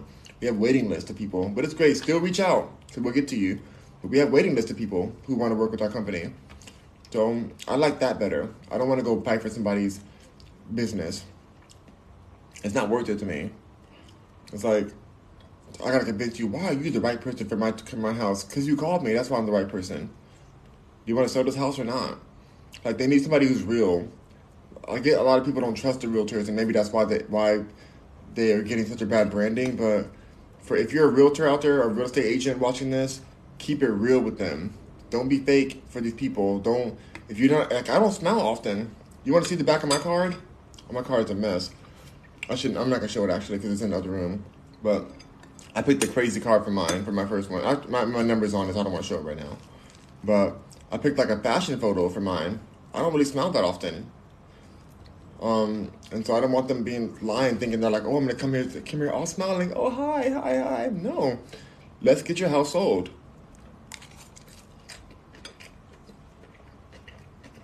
Let's buy you a house. Let's buy you a business. Let's buy you a grocery store. If you're looking for a real estate agent, and that agent seems too good to be real or too fake, how is that going to translate within a real deal going on for something that's important to you? I've turned down I've turned down people because their agent was annoying, and I've canceled their listing, or I've like picked another picked another offer with the, with the client. I'm like, yo, this offer, these people are kind of sketchy. They're kind of seeming inauthentic. You do what you want to do, but let me know what you think about this because I'm not feeling this vibe of this of this agent. And they're like, oh, that's fine because we have multiple offers, so we'll go to the other person. Okay, cool, up to you. They choose for themselves, but I let them know. I keep it very real with them. Hey, this is what's going on. What do I do next? What do you want to do next? Because it's up to them. It's their money. It's their money. You know, it's their house. So um, you can't make decisions for them, but you can definitely, as an agent, give them your professional advice. And nobody wants to deal with an annoying transaction. Nobody wants to deal with more stress at the closing at the closing table. So before we before we end this one, I want to go kind of through the process of a, a buyer and a seller. All right. I'm gonna go through both of them because I kind of give you a background of why I'm in the industry, why I love it, what I'm doing now, what kind of content you can expect going forward. Of a lot of house tours and a lot of commercial property tours. I'm very excited to get into that even more. I want to get some drones. I think we, we, I had a drone before, but I think a new drone because you need like a, I need like a new drone that's like more precise than the last one. I need a drone. I need like a. I'm gonna, I'm just gonna hire the photographer that has it because the drone we got was just. I don't know. It's, it's just it just seemed like a little unstable compared to what I've seen out there in the market. So I kind of want to get the newer one. It's way more expensive, but it's worth it. Or just get somebody who has it. Like there's like our our brokerage has a company that comes out and does it for you. So I may just do them going forward. They also do 3D tours. But you want to provide the best service for your clients. So, let's say you're a buyer. You're a buyer. You have a job or something, or you have your, some career, some kind of income flow that you can prove to your loan office, or you have cash So you have so if you don't have a, if you don't have cash to buy the property right away, then you need to get financing, do a loan officer in a bank. Um, from there, you would contact the loan officer. You get in contact with a real estate agent first, so you kind of know the idea of what's available and how much money you should be trying to get um, qualified for or be asking for from the bank for the kind of property you're looking for. But the real estate agent can help you to kind of understand what um, you know what you're looking like what the numbers you're going to be looking for when you talk to your loan officer, so that you don't get approved for too little, to where you can't compete in the market. And then from there, you get it pre-approved through them, or you work on getting pre-approved. Sometimes you have to repair some credit or repair some situation that may be on your. There might be, might be something on your record. There's different kind of things that can happen.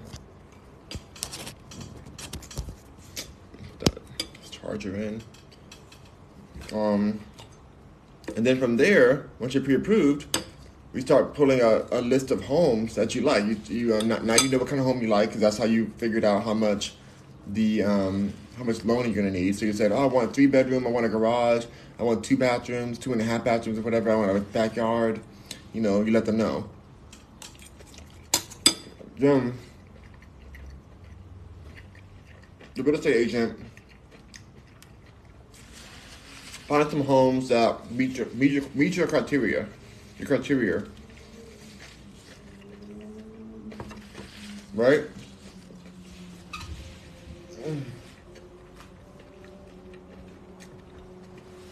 So the real estate agent find some properties that meets what you what you're what you're looking for for your family or for yourself. In your email, you start to choose which ones work for you. Which ones do you want to see? Then the real estate agents agent scheduled open um schedules viewings viewings for you, or finds out that there's an open house already um, scheduled for it. We schedule they schedule like a private viewing where or appointment a showing they call it where the owners of the house or the people who are, who are um, inhabiting it are out of the house for a moment and you get to just walk through and kind of see. That's important that they're not in the house because they're not supposed to see, depending on the situation, they're not always supposed to see like who's coming in so that there's no discriminatory situation. It, it depends on the state, right? But then you go to do the house, you see if it's something that matches your criteria. Let's say that you like the first house you find, or you go to a few different houses you like this house a lot. It's a, such a great house for you. It has everything you asked for. You're like, I want to put an offer in. Your agent prepares the offer. They talk. You guys talk about how much you're willing to put down or to offer. You get it. You send that like a certified offer over. Now, or before that happens, before you even see houses, you start. You sign an agency represent, representation with the with the um, the realtor that you're working with before they even take you to houses. That should that should be done and it's super important to do that because you guys both be you guys are both protected by that. The agent's protected, and the client the client is protected as well, and, and um, guaranteed to get fiduciary service by doing that. You know, super important to get that signed ahead of time. Um, and so the next thing um, I am I am Illa. You need to ask questions that are involved with our conversation. I'm, like the, your question is not involved with what we're talking about. So please ask a better question. All right. Um, then from there, once you've decided that this is the house you want, you're already you're represented by the agent. They um, you write an offer. The agent reaches out to the listing to the uh, to the seller's agent and finds out like if this if there's other offers in. Hopefully, this offer is even um, adequate for the situation like for the um for the property, so that there's not any too much competition, so your offer doesn't get denied. Because if it gets approved, you're immediately under a type of contract. You know, it, it, it depends on the state you're in, but you're like locked into that deal, and then you start moving forward and start getting inspections. Um, let's see. What's the biggest size you? What in the world? Let me delete this person too. Um, So then you So then from there, like you, you, um, if if they, accept the offer, if they don't accept it, you can offer again. It's a whole new offer. You can adjust your offer and change send a whole other one in. Um, to see if they, you know, you can call and see if they, you know, just something that that made them reject the offer, and you can adjust it or, or not, or you move on to a new property. Sometimes the offer gets rejected because it's already under contract by the time you send it in. Then, from there,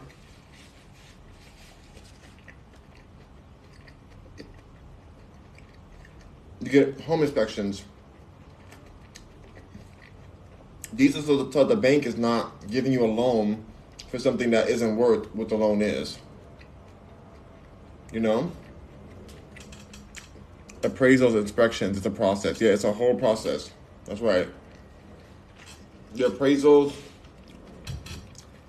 I think every buyer should have their own inspection done too. You know? So, you have two different people for that the appraiser, appraiser and the inspector. The inspector is more for the integrity of the property. So you know actually what you're dealing with so you don't buy it and end up having to replace some foundational issue or a roof or something crazy that's going to take the price up the roof you can't afford. So that's the super important then. Then you begin the title process, the, the closing process once you once you guys once everything is done, like if, if it all matches out, if the appraisal matches the amount of or like near the amount of what your loan is, you can decide there if you want to pay the difference or maybe you maybe it's over the amount. Like it, it depends. That rarely happens, but let's see. I Clowney says my daughter just received her real estate license. It's a lot involved. Yeah, she just started now. Like don't don't let her like she needs to go to a lot of training with with um with realtors who are in the industry in your in your area because they can help her. They, you don't want her to like work so hard to get her license just to lose it from missing some law or something that she just didn't know. You know, there's so many things that are like little loophole situations. So be very careful.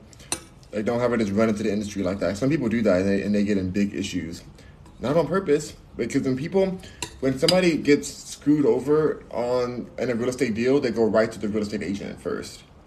So you immediately get into a situation where, um, you immediately get into a situation where like they don't really they may like you as a person, but because it's, it's their biggest transaction, you're the only person they can sue because they feel that they got done wrong some way. So you just want to see if you can avoid any of that by making sure your process is seamless and that there's no like you follow all the like you did all the little laws of this amount of days for this and that many days for that. Like there's so many different like little legalities within the process. I also suggest if you're a real estate agent, get a transaction coordinator. Major important. And if you can afford it, also get a um, an assistant, an administrative assistant. Mm-hmm. With experience in real estate, there's enough of them out there. Like don't don't train them too, because you you don't need you need to train somebody else. You need somebody who knows what they're doing already. They can jump in the game with you and know enough to help. If you're training them, then you have to do a whole other job at that point. So they may cost more. You can't get it from the Philippines for three dollars an hour, like they like they try to market.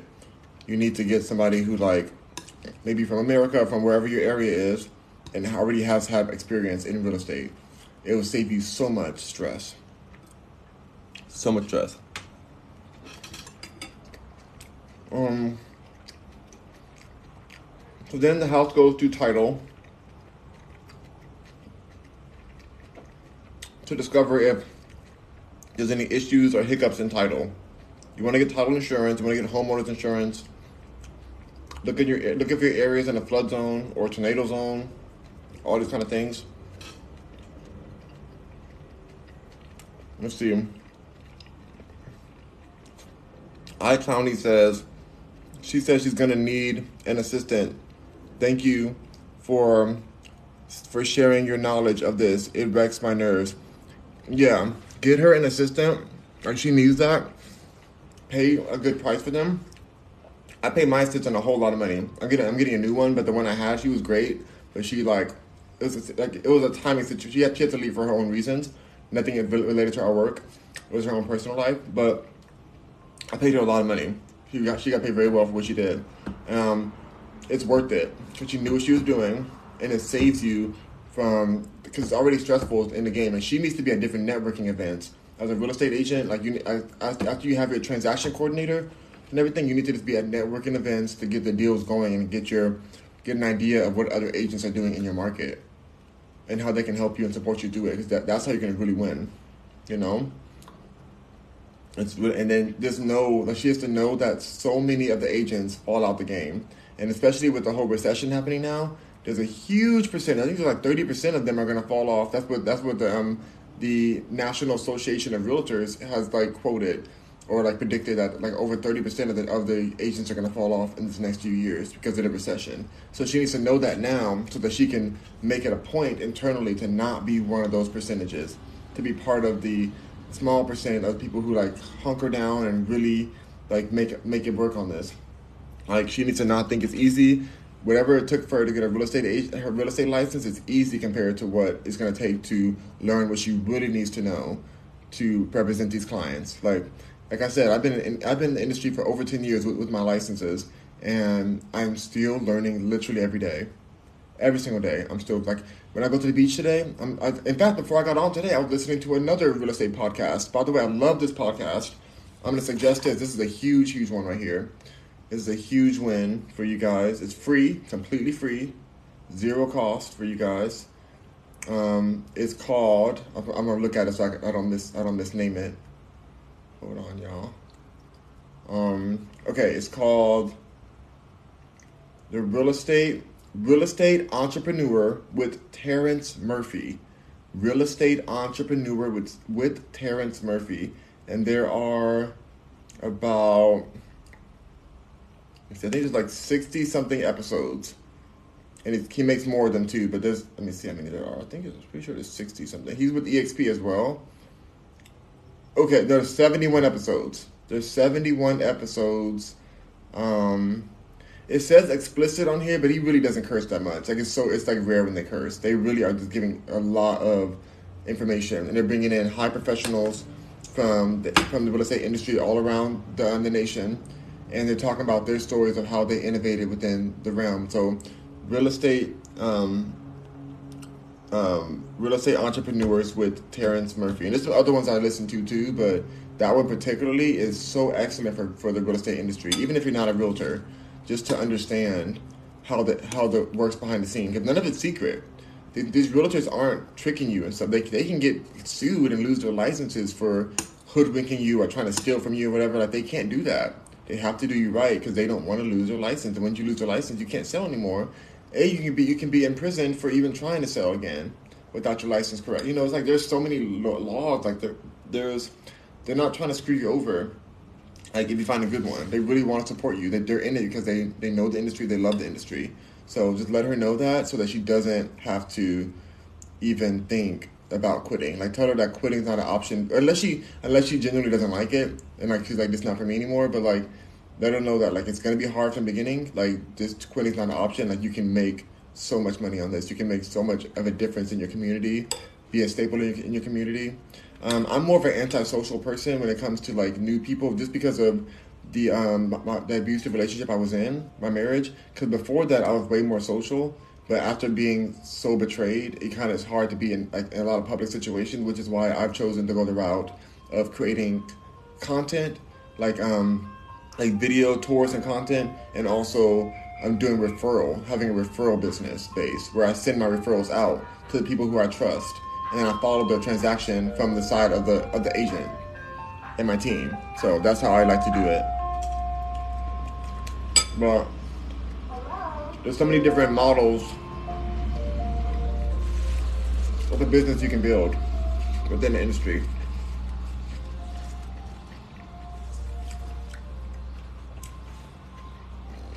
I wish her much, much success. Also, let her know the study about commercial real estate and let her know to, to look in look into EXP. EXP.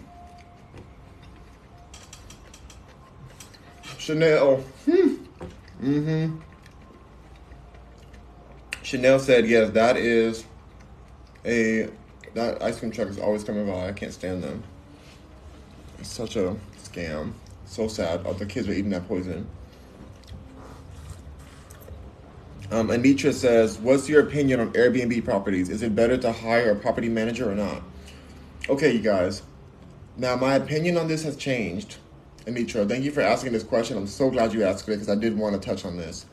Um, Airbnb theoretically was amazing when it started and it made a lot of people a lot of money.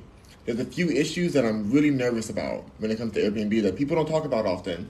And Airbnb itself as a company has been paying people off to keep a lot of this under the table, to kind of keep it so that people just see, see it as a hassle free way to make extra money from your property. Now, here's a few things. First of all, mm, where do I start? Okay, first of all, safety, safety and um, and liability. Whatever happens in your house, you're liable for. Somebody falls, trips, like they injure themselves in your property, they can find a way to sue you. People don't talk about that. That's crazy that people don't talk about that, but it's a real thing. They can find a way to sue you. You want to have high insurance for it. Even with that, you may still not be protected completely, because they may decide that there was some negligence in some type of the um, some type of way that you were constructing your property or maintaining your property. They may they may determine it's negligence or something. You don't you never know.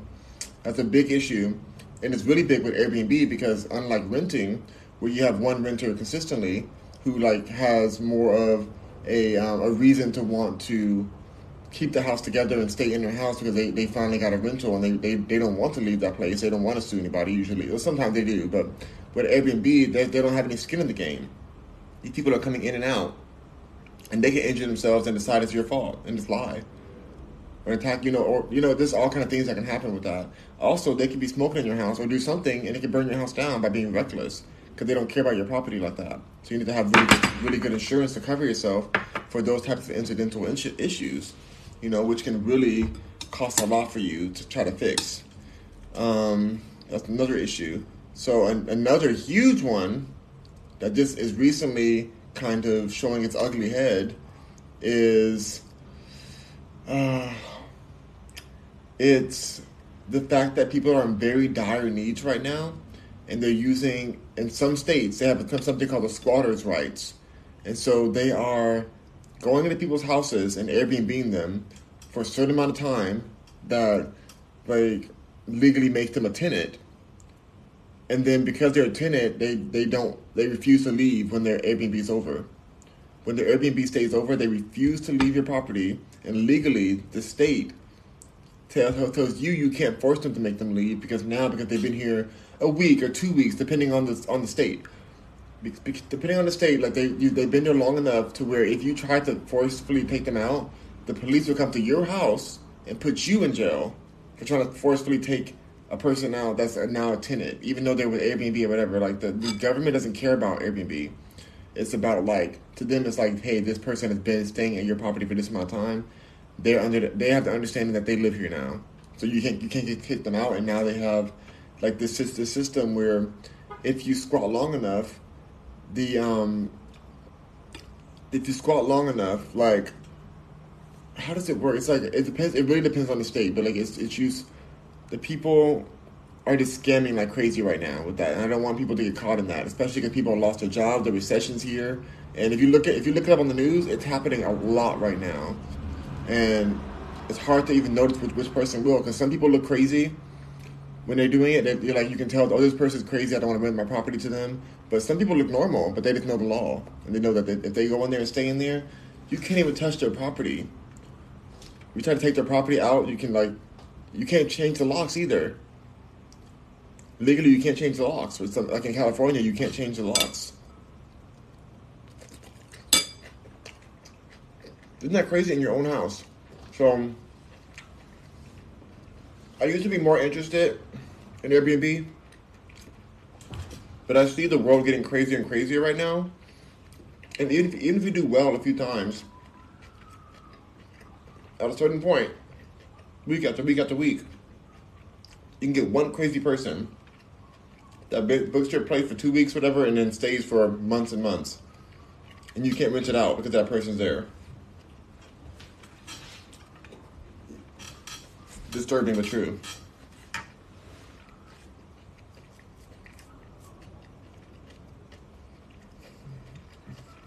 Anitra asked me, oh, um, iClown, iClowny says, great information. Wow, that's crazy. It is crazy. It's insane. Like, it's, it's, it both, like, even when I was, when I was studying it even more, I just, my heart broke because I'm like, I can't imagine how somebody, st- like, forcefully staying in my house. Like, that's such a violation.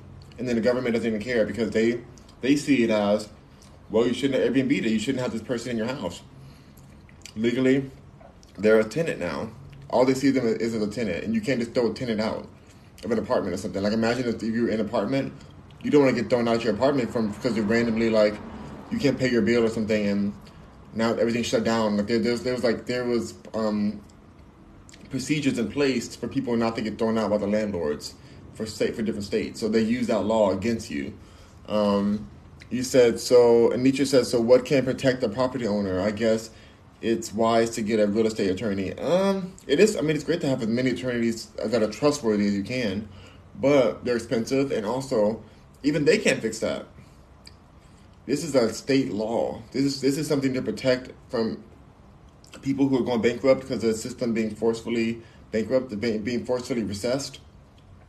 It's to make sure that they're not all going homeless and that little kids aren't on the street. You know, like they that's what the law's supposed to be for. But like any law, there's always some back end to it where people try to objectify it or try to um, get scammy with it to try to make it a scam. So that's what happened with this, and the attorneys can't do anything about it. It's disturbing. It's like so like even as I talk about it, it just makes me so mad because people really will do that, and they just and it seems all fine at first. You're like, oh, I'm just staying for two weeks. Thank you so much, and, they, and then they pay the two weeks too but then they don't have to leave because now that they paid the two weeks, they it shows that there's been a transaction between you and that person, which which confirms that they're a tenant, and they use that payment receipt as proof to the police that they are not a trespasser, and the police don't even care about the Airbnb law, the, the Airbnb contract that you had for a certain amount of time. They're like, no, this person was here for this long, so they're a tenant. Like they they do not care about the Airbnb contract. Like that is besides the point to them. You know, it's like it, it, makes me so mad. Like I, that's part of why like I would like to Airbnb this house sometimes. Like I'm like, well, maybe I'll Airbnb this and go to Texas for a while, and but I just don't trust people, and people, people are getting more and more desperate. Um, so just be very careful with Airbnb. I personally, am, I'm to hold back on it. Um, I would rather get properties and utilize them for my companies themselves. That way, I control it still um, and kind of had different artists come and work at different times, but not live here.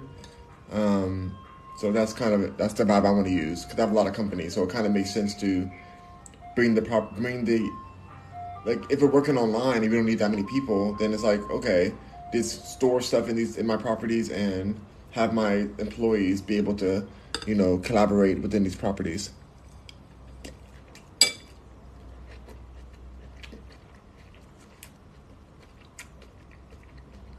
Clowney says in the state of Pennsylvania, you have to take them to court to get them out of your house or, evic- or eviction first.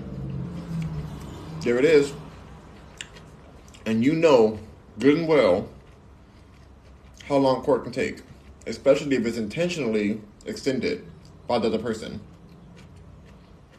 If they push every one of their deadlines back as far as they can, especially if they call in and say, "Oh, I'm sick. I have the, I have the c word. I can't come in. Um, I can't make the call. I can't make the Zoom call. My eyes are hurting. I'm dizzy. I'm I'm, I'm disabled. I'm this. You know. It's, it's what they can do. Anitra said that is crazy. It really is, y'all. Wait, Anitra says so. Basically, contracts mean nothing because because the law supersedes the contract in these situations, it's like it's a, it's a loophole. A lot of states have it. Some states have their themselves protected from this. I don't know which. I know I know there are some. I can't I can't think of the top of my head which ones they are. But some states have like protection for the owners, but it's a rare one. Like it's oh, it's so shady. This is the shadiest thing. it's funny because my ex husband wanted to do that with this one property. It's like a big house and on the beach, and it was empty for a while. So he wanted to basically break in and um, and use that rule. You know, get some things mailed to him so he can have it like on paperwork and say that he lives here now. I thought that was a terrible idea, um, but he wanted to do that. He didn't do it because he's lazy. So thankfully he didn't like mess himself up, mess himself up even more because he'd probably be in jail right now. But yeah, that that's people people think to do it. Um, well, that's you said, well, that's that's that. I don't need that headache. Me either. But it seems simple, right? It seems so simple. It's like, oh, I can make some extra money, and that's the. I just feel so bad for people who who get caught into that. Like those, it's something that like Airbnb tries to hide it. Oh gosh, my bad. Airbnb tries to hide it. It's reality. iClowny says exactly. It's taken anywhere from three to six months. Mm-hmm. And all that time they're in your house, and then afterwards, they can just bank. They can just say they don't have the money to pay you whatever they get, whatever you get awarded, or they can move out after the six months.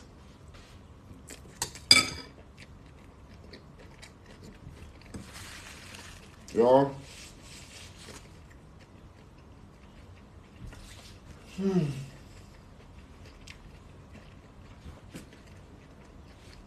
One way to fix it is to limit the amount of days that a person can book there. Limit it to like two days before what the legal amount of days is for like whatever like the, the tenant law is in that area. Also, a lot of states are are legalizing short term rentals. So that's what it's called. What Airbnb is. Airbnb is a short term rental. So a lot of places are saying no, we don't want that in, in our area. It's messing up their rental market so that people who actually need properties don't have them available because they're all being short term rental, which is like way more expensive than renting something. So it's just, it's a sketchy situation. Like I've I've gone back and forth on it. I really want to do Airbnb for a while, um, but that is just I don't know. I don't. I want to do it right. Then get mad and and trash your property because you're trying to kick them out. Exactly. They do that. They sure will. They sure will. And you can be the crazy part about it is that you could rent out a room in your house, and that can still happen. So that means you could be still in your house in your master bedroom. Let's say you have a master bedroom and you have a, a guest suite in your house. They could have rented the guest suite, stayed for two weeks or whatever the whatever the limit is, and then they can say that they're tenants and stay with you in your house. You'll see them every morning in the kitchen. Look up a, there's a video of a woman who did that. It happens multiple times. There's a lot of videos of it, but a particular one. The lady was so disrespectful. There she was like, she came out to her kitchen and was like, it was like, um, "F you in your house," instead of like just saying all kind of craziness to this woman. And she had to stay there. That that's where she lived. And so, imagine that. Imagine it's your main property and that happens to you. People are people are sketchy. I also just don't like random people. So even with Airbnb, I was kind of nervous even before I found this out. I was like, I don't trust these people. Like I just don't know. But a big thing, is like somebody could just have the stove continuous continuously going, or something could mal- malfunction. Maybe your maybe your heater blows up or something. Then you're responsible for that. Now you've harmed the people, and now they now, now they're injured even more. And it's just so much sketchiness. Maybe the house, the whole house burns down because of them. The nerve of people. Yep. It's sketchy. It's so sketchy. I mean, B go into the rental and the short term rental market with with um with caution. We had rented to this owned one of the owners of a, a um a Dunkin' Donut something. You think you would think he had a lot of money. He we had a very be- a big beautiful house out in Texas, and we let them rent it, and they trashed it. Even though they had a family and kids and stuff, he was just they just messed the whole house up, and they didn't care. They left us with all kind of trash, and they even left like major, um, major document, major accounting information in the property from Dunkin' Donuts. So it's just like they, they didn't even care about their own businesses. Um, their own businesses like private private information. Like this was like people's information on there. Like we had to burn the paperwork just just so that for the people who people who are on that paperwork wouldn't get messed up in the future. Like they, they didn't even care. They left all kind of stuff there. So that was a renter. That wasn't short term. That was a renter person for like I think they rented for two years. Insanity. Insanity.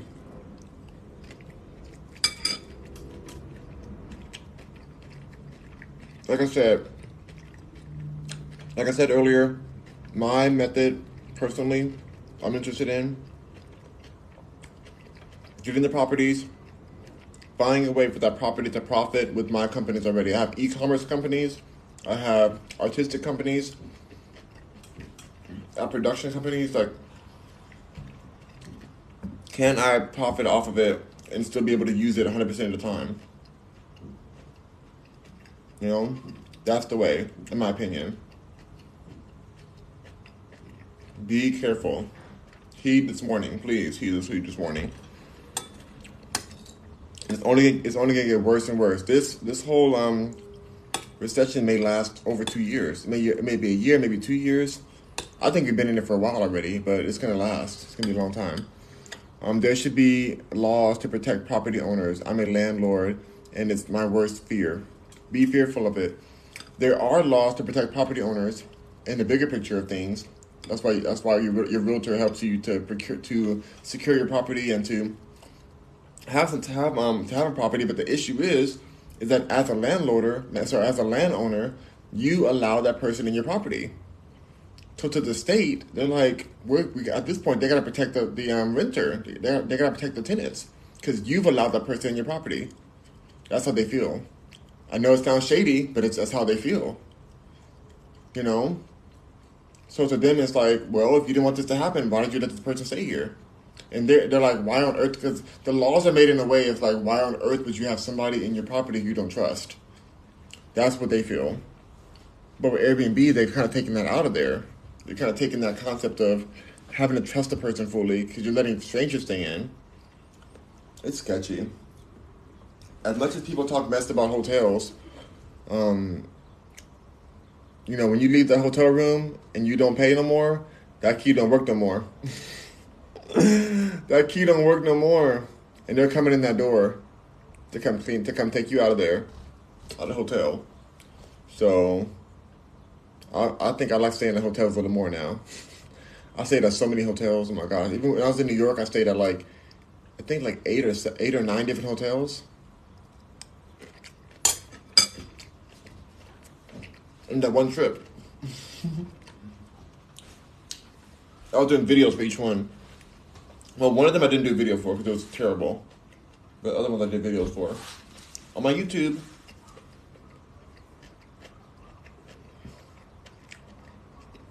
Um,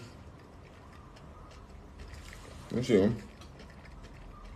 Anitra says, right now, I have a great tenant but she's moving soon, and it's hard to trust people. Um, background check. Background check. Um, be careful about how far you deep, dig, dig deep into them too, because they, if they feel scorned enough, they can they can claim that you're being that you're being um, discriminatory. So you don't want to you want to know enough about them, but you it like there's certain things you're not supposed to know. For them, it's, it's so crazy. It's like there's certain like if you know their race or something, then it could be an issue because then they can say, well, they knew my race and they didn't want me in there and they're being discriminatory. It's so crazy, but it, it can happen. Even a black person, a black person can try to bring another black person in, um, or can, can get an application from another black person, and that black person can say they denied me because of my race, even though the other person's black. Like it could be anyone. It doesn't have to be a certain race to claim discrimination. But they can say it's the same race. Like it's it's a deep circle. Like it depends. Like some of these scammers will try to force their way into a situation and then give you hell the whole time. So it's a little sketchy, but it's, I mean, don't live in fear with it. Just see like how to make the best moves you can. iClowney says background checks are the best. They really are. Exactly. It's like a catch twenty two. Exactly. Yep. They. Uh, it's rough, you guys. I just don't want to deal with people like that all the time. Like I, I have such a hard time trusting people. Even before my divorce, like I just had I. I mean, I was a little better because I used to teach a lot. I taught yoga for over, um, oh my god, for over seven years, eight years, no, nine years. I counted earlier. Nine years I taught, and so even then I was like, it was I was a little more trustworthy of people, but like I was still kind of watching everybody at my side eye, you know.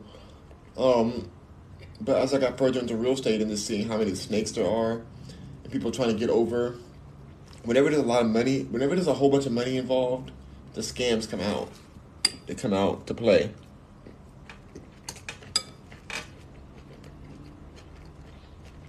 Mm-hmm. Anitra says, it really is, and people are just crazy. And the food they're eating is making them even crazier. That's why I eat the way I do. I'm eating healthy foods. I'm eating salads. You know, keep my mind together, keep my herbs right, my water, staying hydrated. People eat these foods, their brains start to become parasitic because they have parasites in the food. And then they start acting irrationally. So,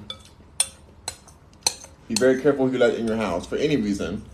Even if to visit your house, be careful. Be careful who you answer who. Be careful who you answer the door for. People, people over here coming to your door and knocking, to, knocking your door in. As a realtor as well, this is oh, this is one thing I want to talk about before I get off because I'm gonna eat this and, and, get off of here so I can get my rest of my work done before I leave. Um, one last thing I want to talk about is door knocking, prospecting, but door knocking specifically. So it's been a tradition in real estate to go knock on somebody's door and say, "Hi, hi neighbor. Um, I want to let you know that there's a house down the street that's sold for this amount of price, and I was wondering, are you thinking of buying or selling anytime anytime soon? Everything, you know, all that kind of cheesy stuff. First of all, don't come to my door. Don't come on my property knocking and soliciting, soliciting whatever. Like, don't do that. That's like I hate that for myself personally. But what I want to tell the agents out there, that is so dangerous. Some people out here are packing. It is a dangerous time right now where people are getting, people are opening doors and getting bum rushed. Even on camera, there'll be a ring light camera there and they'll, they'll still get bum rushed. And the person will, will be kind of like, oh, hi, how's it going? And they'll just push to your door and do whatever they want, whatever they plan on doing to you. And it's just so disturbing and dark, but it's real. It's really happening. So there's way better ways to prospect for clients. You can do it online. You can be do it on Facebook, on Instagram. You can create videos like tours, like I'm doing. You can call your sphere of influence, talk to people you know already. Like there's just I, I don't think there's any reason to do door knocking. And I know some of the agents out there who who teach like the ones who are teachers who will just teach it to the, their faces blue. Like, if you don't like door knocking, then you're not a good real estate agent, and you're not this, and you need to do this because that's the best way to connect to people. No. Especially if you're a person of color, you can end up knocking on a racist person's door, and then they can they're gonna have a reason why you're on their property. Ooh, I thought they were a burglar. I shot them.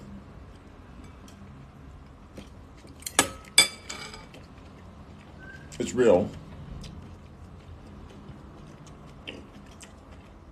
I don't believe in door knocking. I don't believe in cold calling.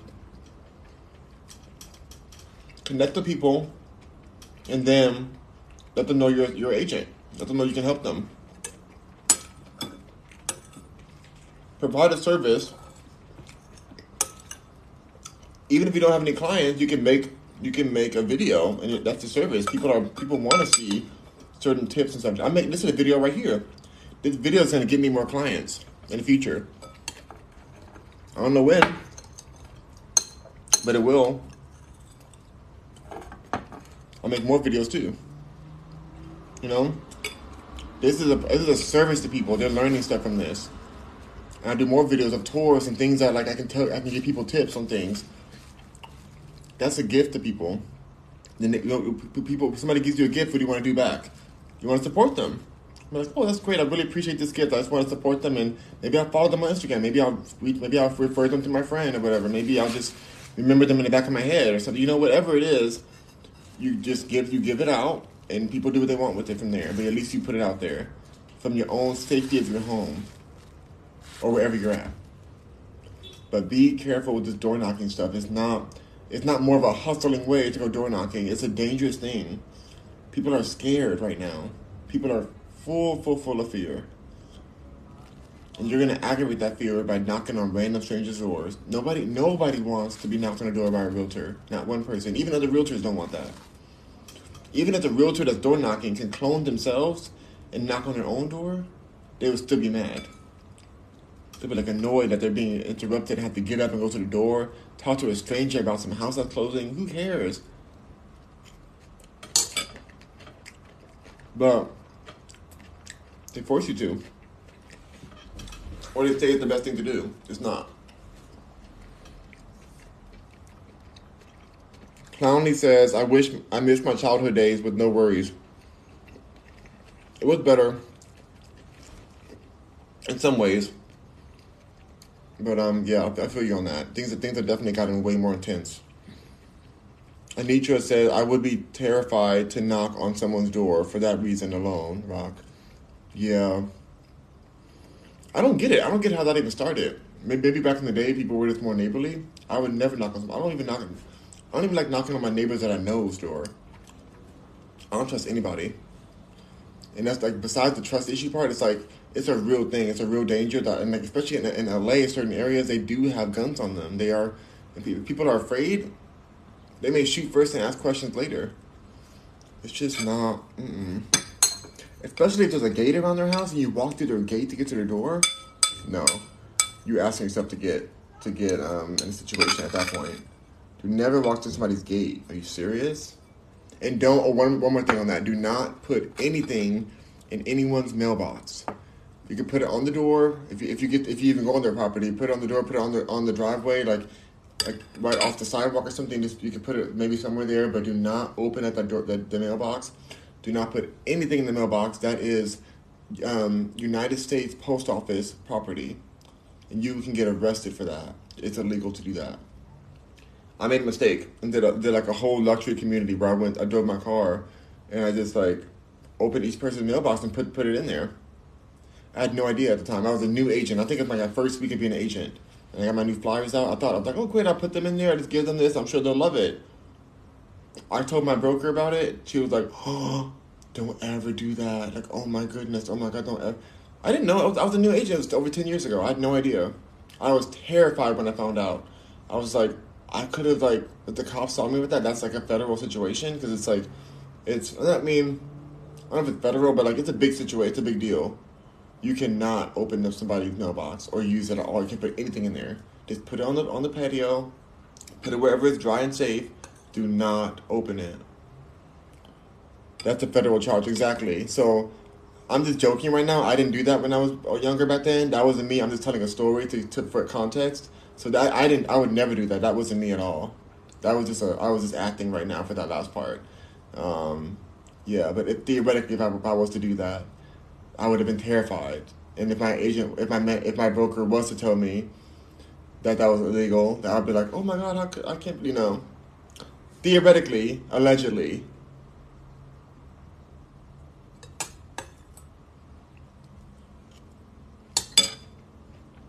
all right. Um, yeah, don't do that. Do not do that, you guys. Don't do it at all. Um, let's see, right? It's not worth it. Federal crime, yeah, don't, no, no, no. Mm-mm um, a few things to know. but they, but we used to do like the door hangers, you know, like the ones you put by the doorknob. Those are you. It's legal to do those. You can put those on a doorknob, but like still, you're walking on somebody's property because the second you you pass the sidewalk, that's their property. Some people don't even have a walkway; they just have grass in front of their house. So the second you walk across a like second you cross that line, you're on their property. They can shoot you for some for some areas. Trespasser. No trespassing, it says. Their dog can like maul you in that yard because they could have said like, "Oh, well, my dog is trained to protect me in this area," so they came into my property, soliciting, and my dog ate them. Hey, what can you do about it?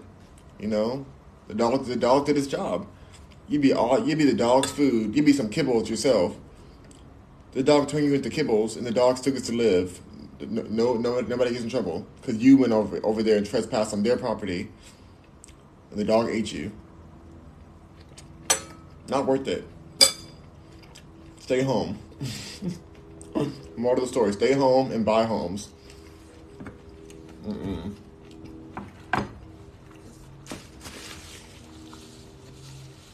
And when you're going, if you're an agent and you're going to show a property to a client, make sure that the tenants of the property you're going to show they know that you're going to come. Double check, double triple check. Hey, I'm the agent for so and so for Mary Sue. We're coming to our appointment today. I want to make sure that the tenants knew that we're going to come. I don't want anybody to be startled or anything. Want to make sure that they're not going to be home or anything. We just we just kind of want to come to you know for for safety reasons. We want to make sure nobody's here, but like um, we just want to check on. To check on the on the um property. We'll, we'll let you know when the showing's over, um, so they can they can re-enter the home. We just wanted to come by and see. Thank you so much for the opportunity. You know. Oh, great, great! Thank you so much for reminding me. Let me call them right now. Make sure they're out the house. I also want to know: Is there any pets or animals there that I should be worried about before I go in? Actually, Sparky is in there and he's a pit bull. Um, we'll make sure he's in the garage. Oh, is there any way that he could just be the garage can be locked, or maybe he can be in a like taken with the with the owners for a while? Is that okay? You know, let them know. Last thing you need is when is your your buyer coming in like, oh, what what door is this one?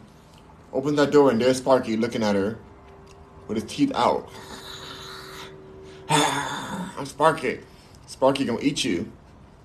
Are you just your, your poor clients are trying to just trying to find a house? All, all your clients trying to do is just get a nice little cute house.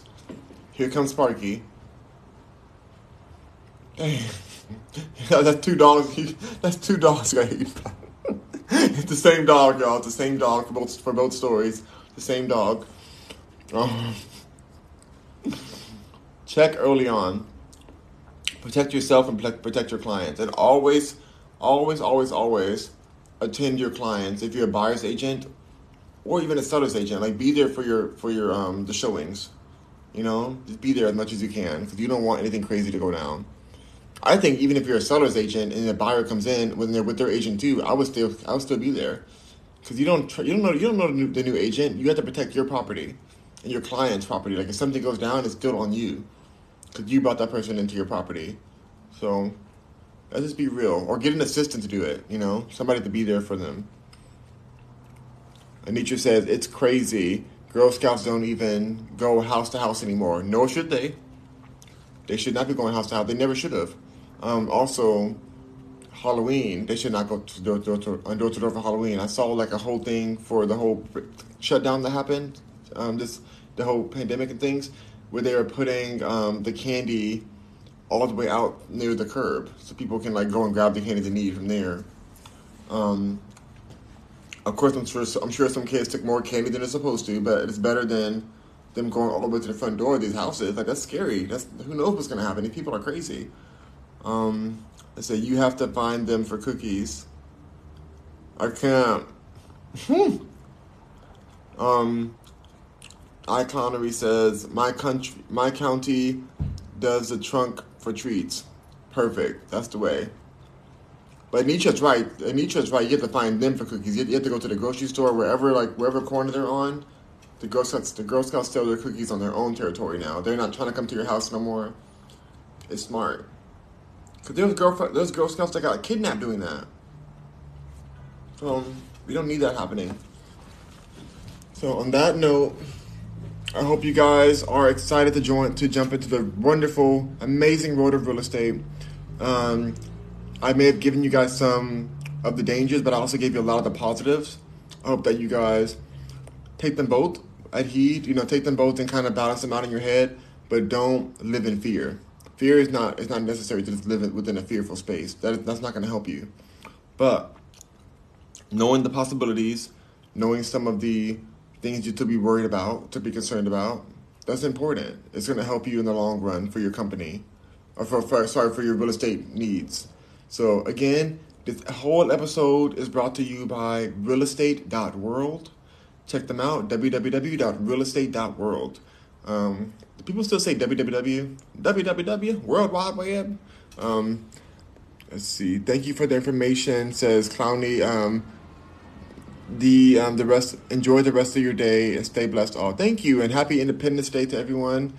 I love America. I really do. No matter what, no matter what craziness happens in America, I love being American. I love America. Um, Anitra says we go to the police station and do trunk or treat, or our neighbors will sit out in the um, in the yard. That's a great way. Have them sit out in the yard for real. That's the way. That's a good shoot. It's a good idea to go to the police station because ain't nothing going down there. so, thank you so much, Anitra. Thank you so much. Clowney, Clowney, um, you guys are, had great questions. You guys really added to the to this podcast.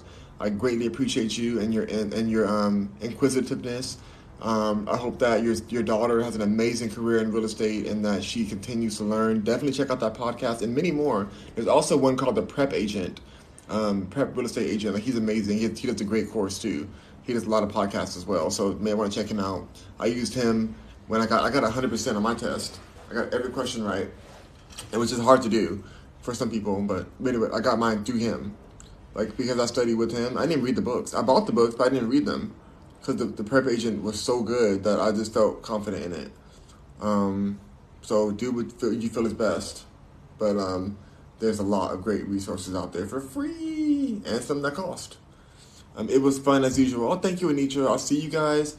Um, I'll be here tonight after I get back from the walk. I'm not going to go on again in a few hours. I'm just going to go for my walk and then come back and um, have some tea with you guys.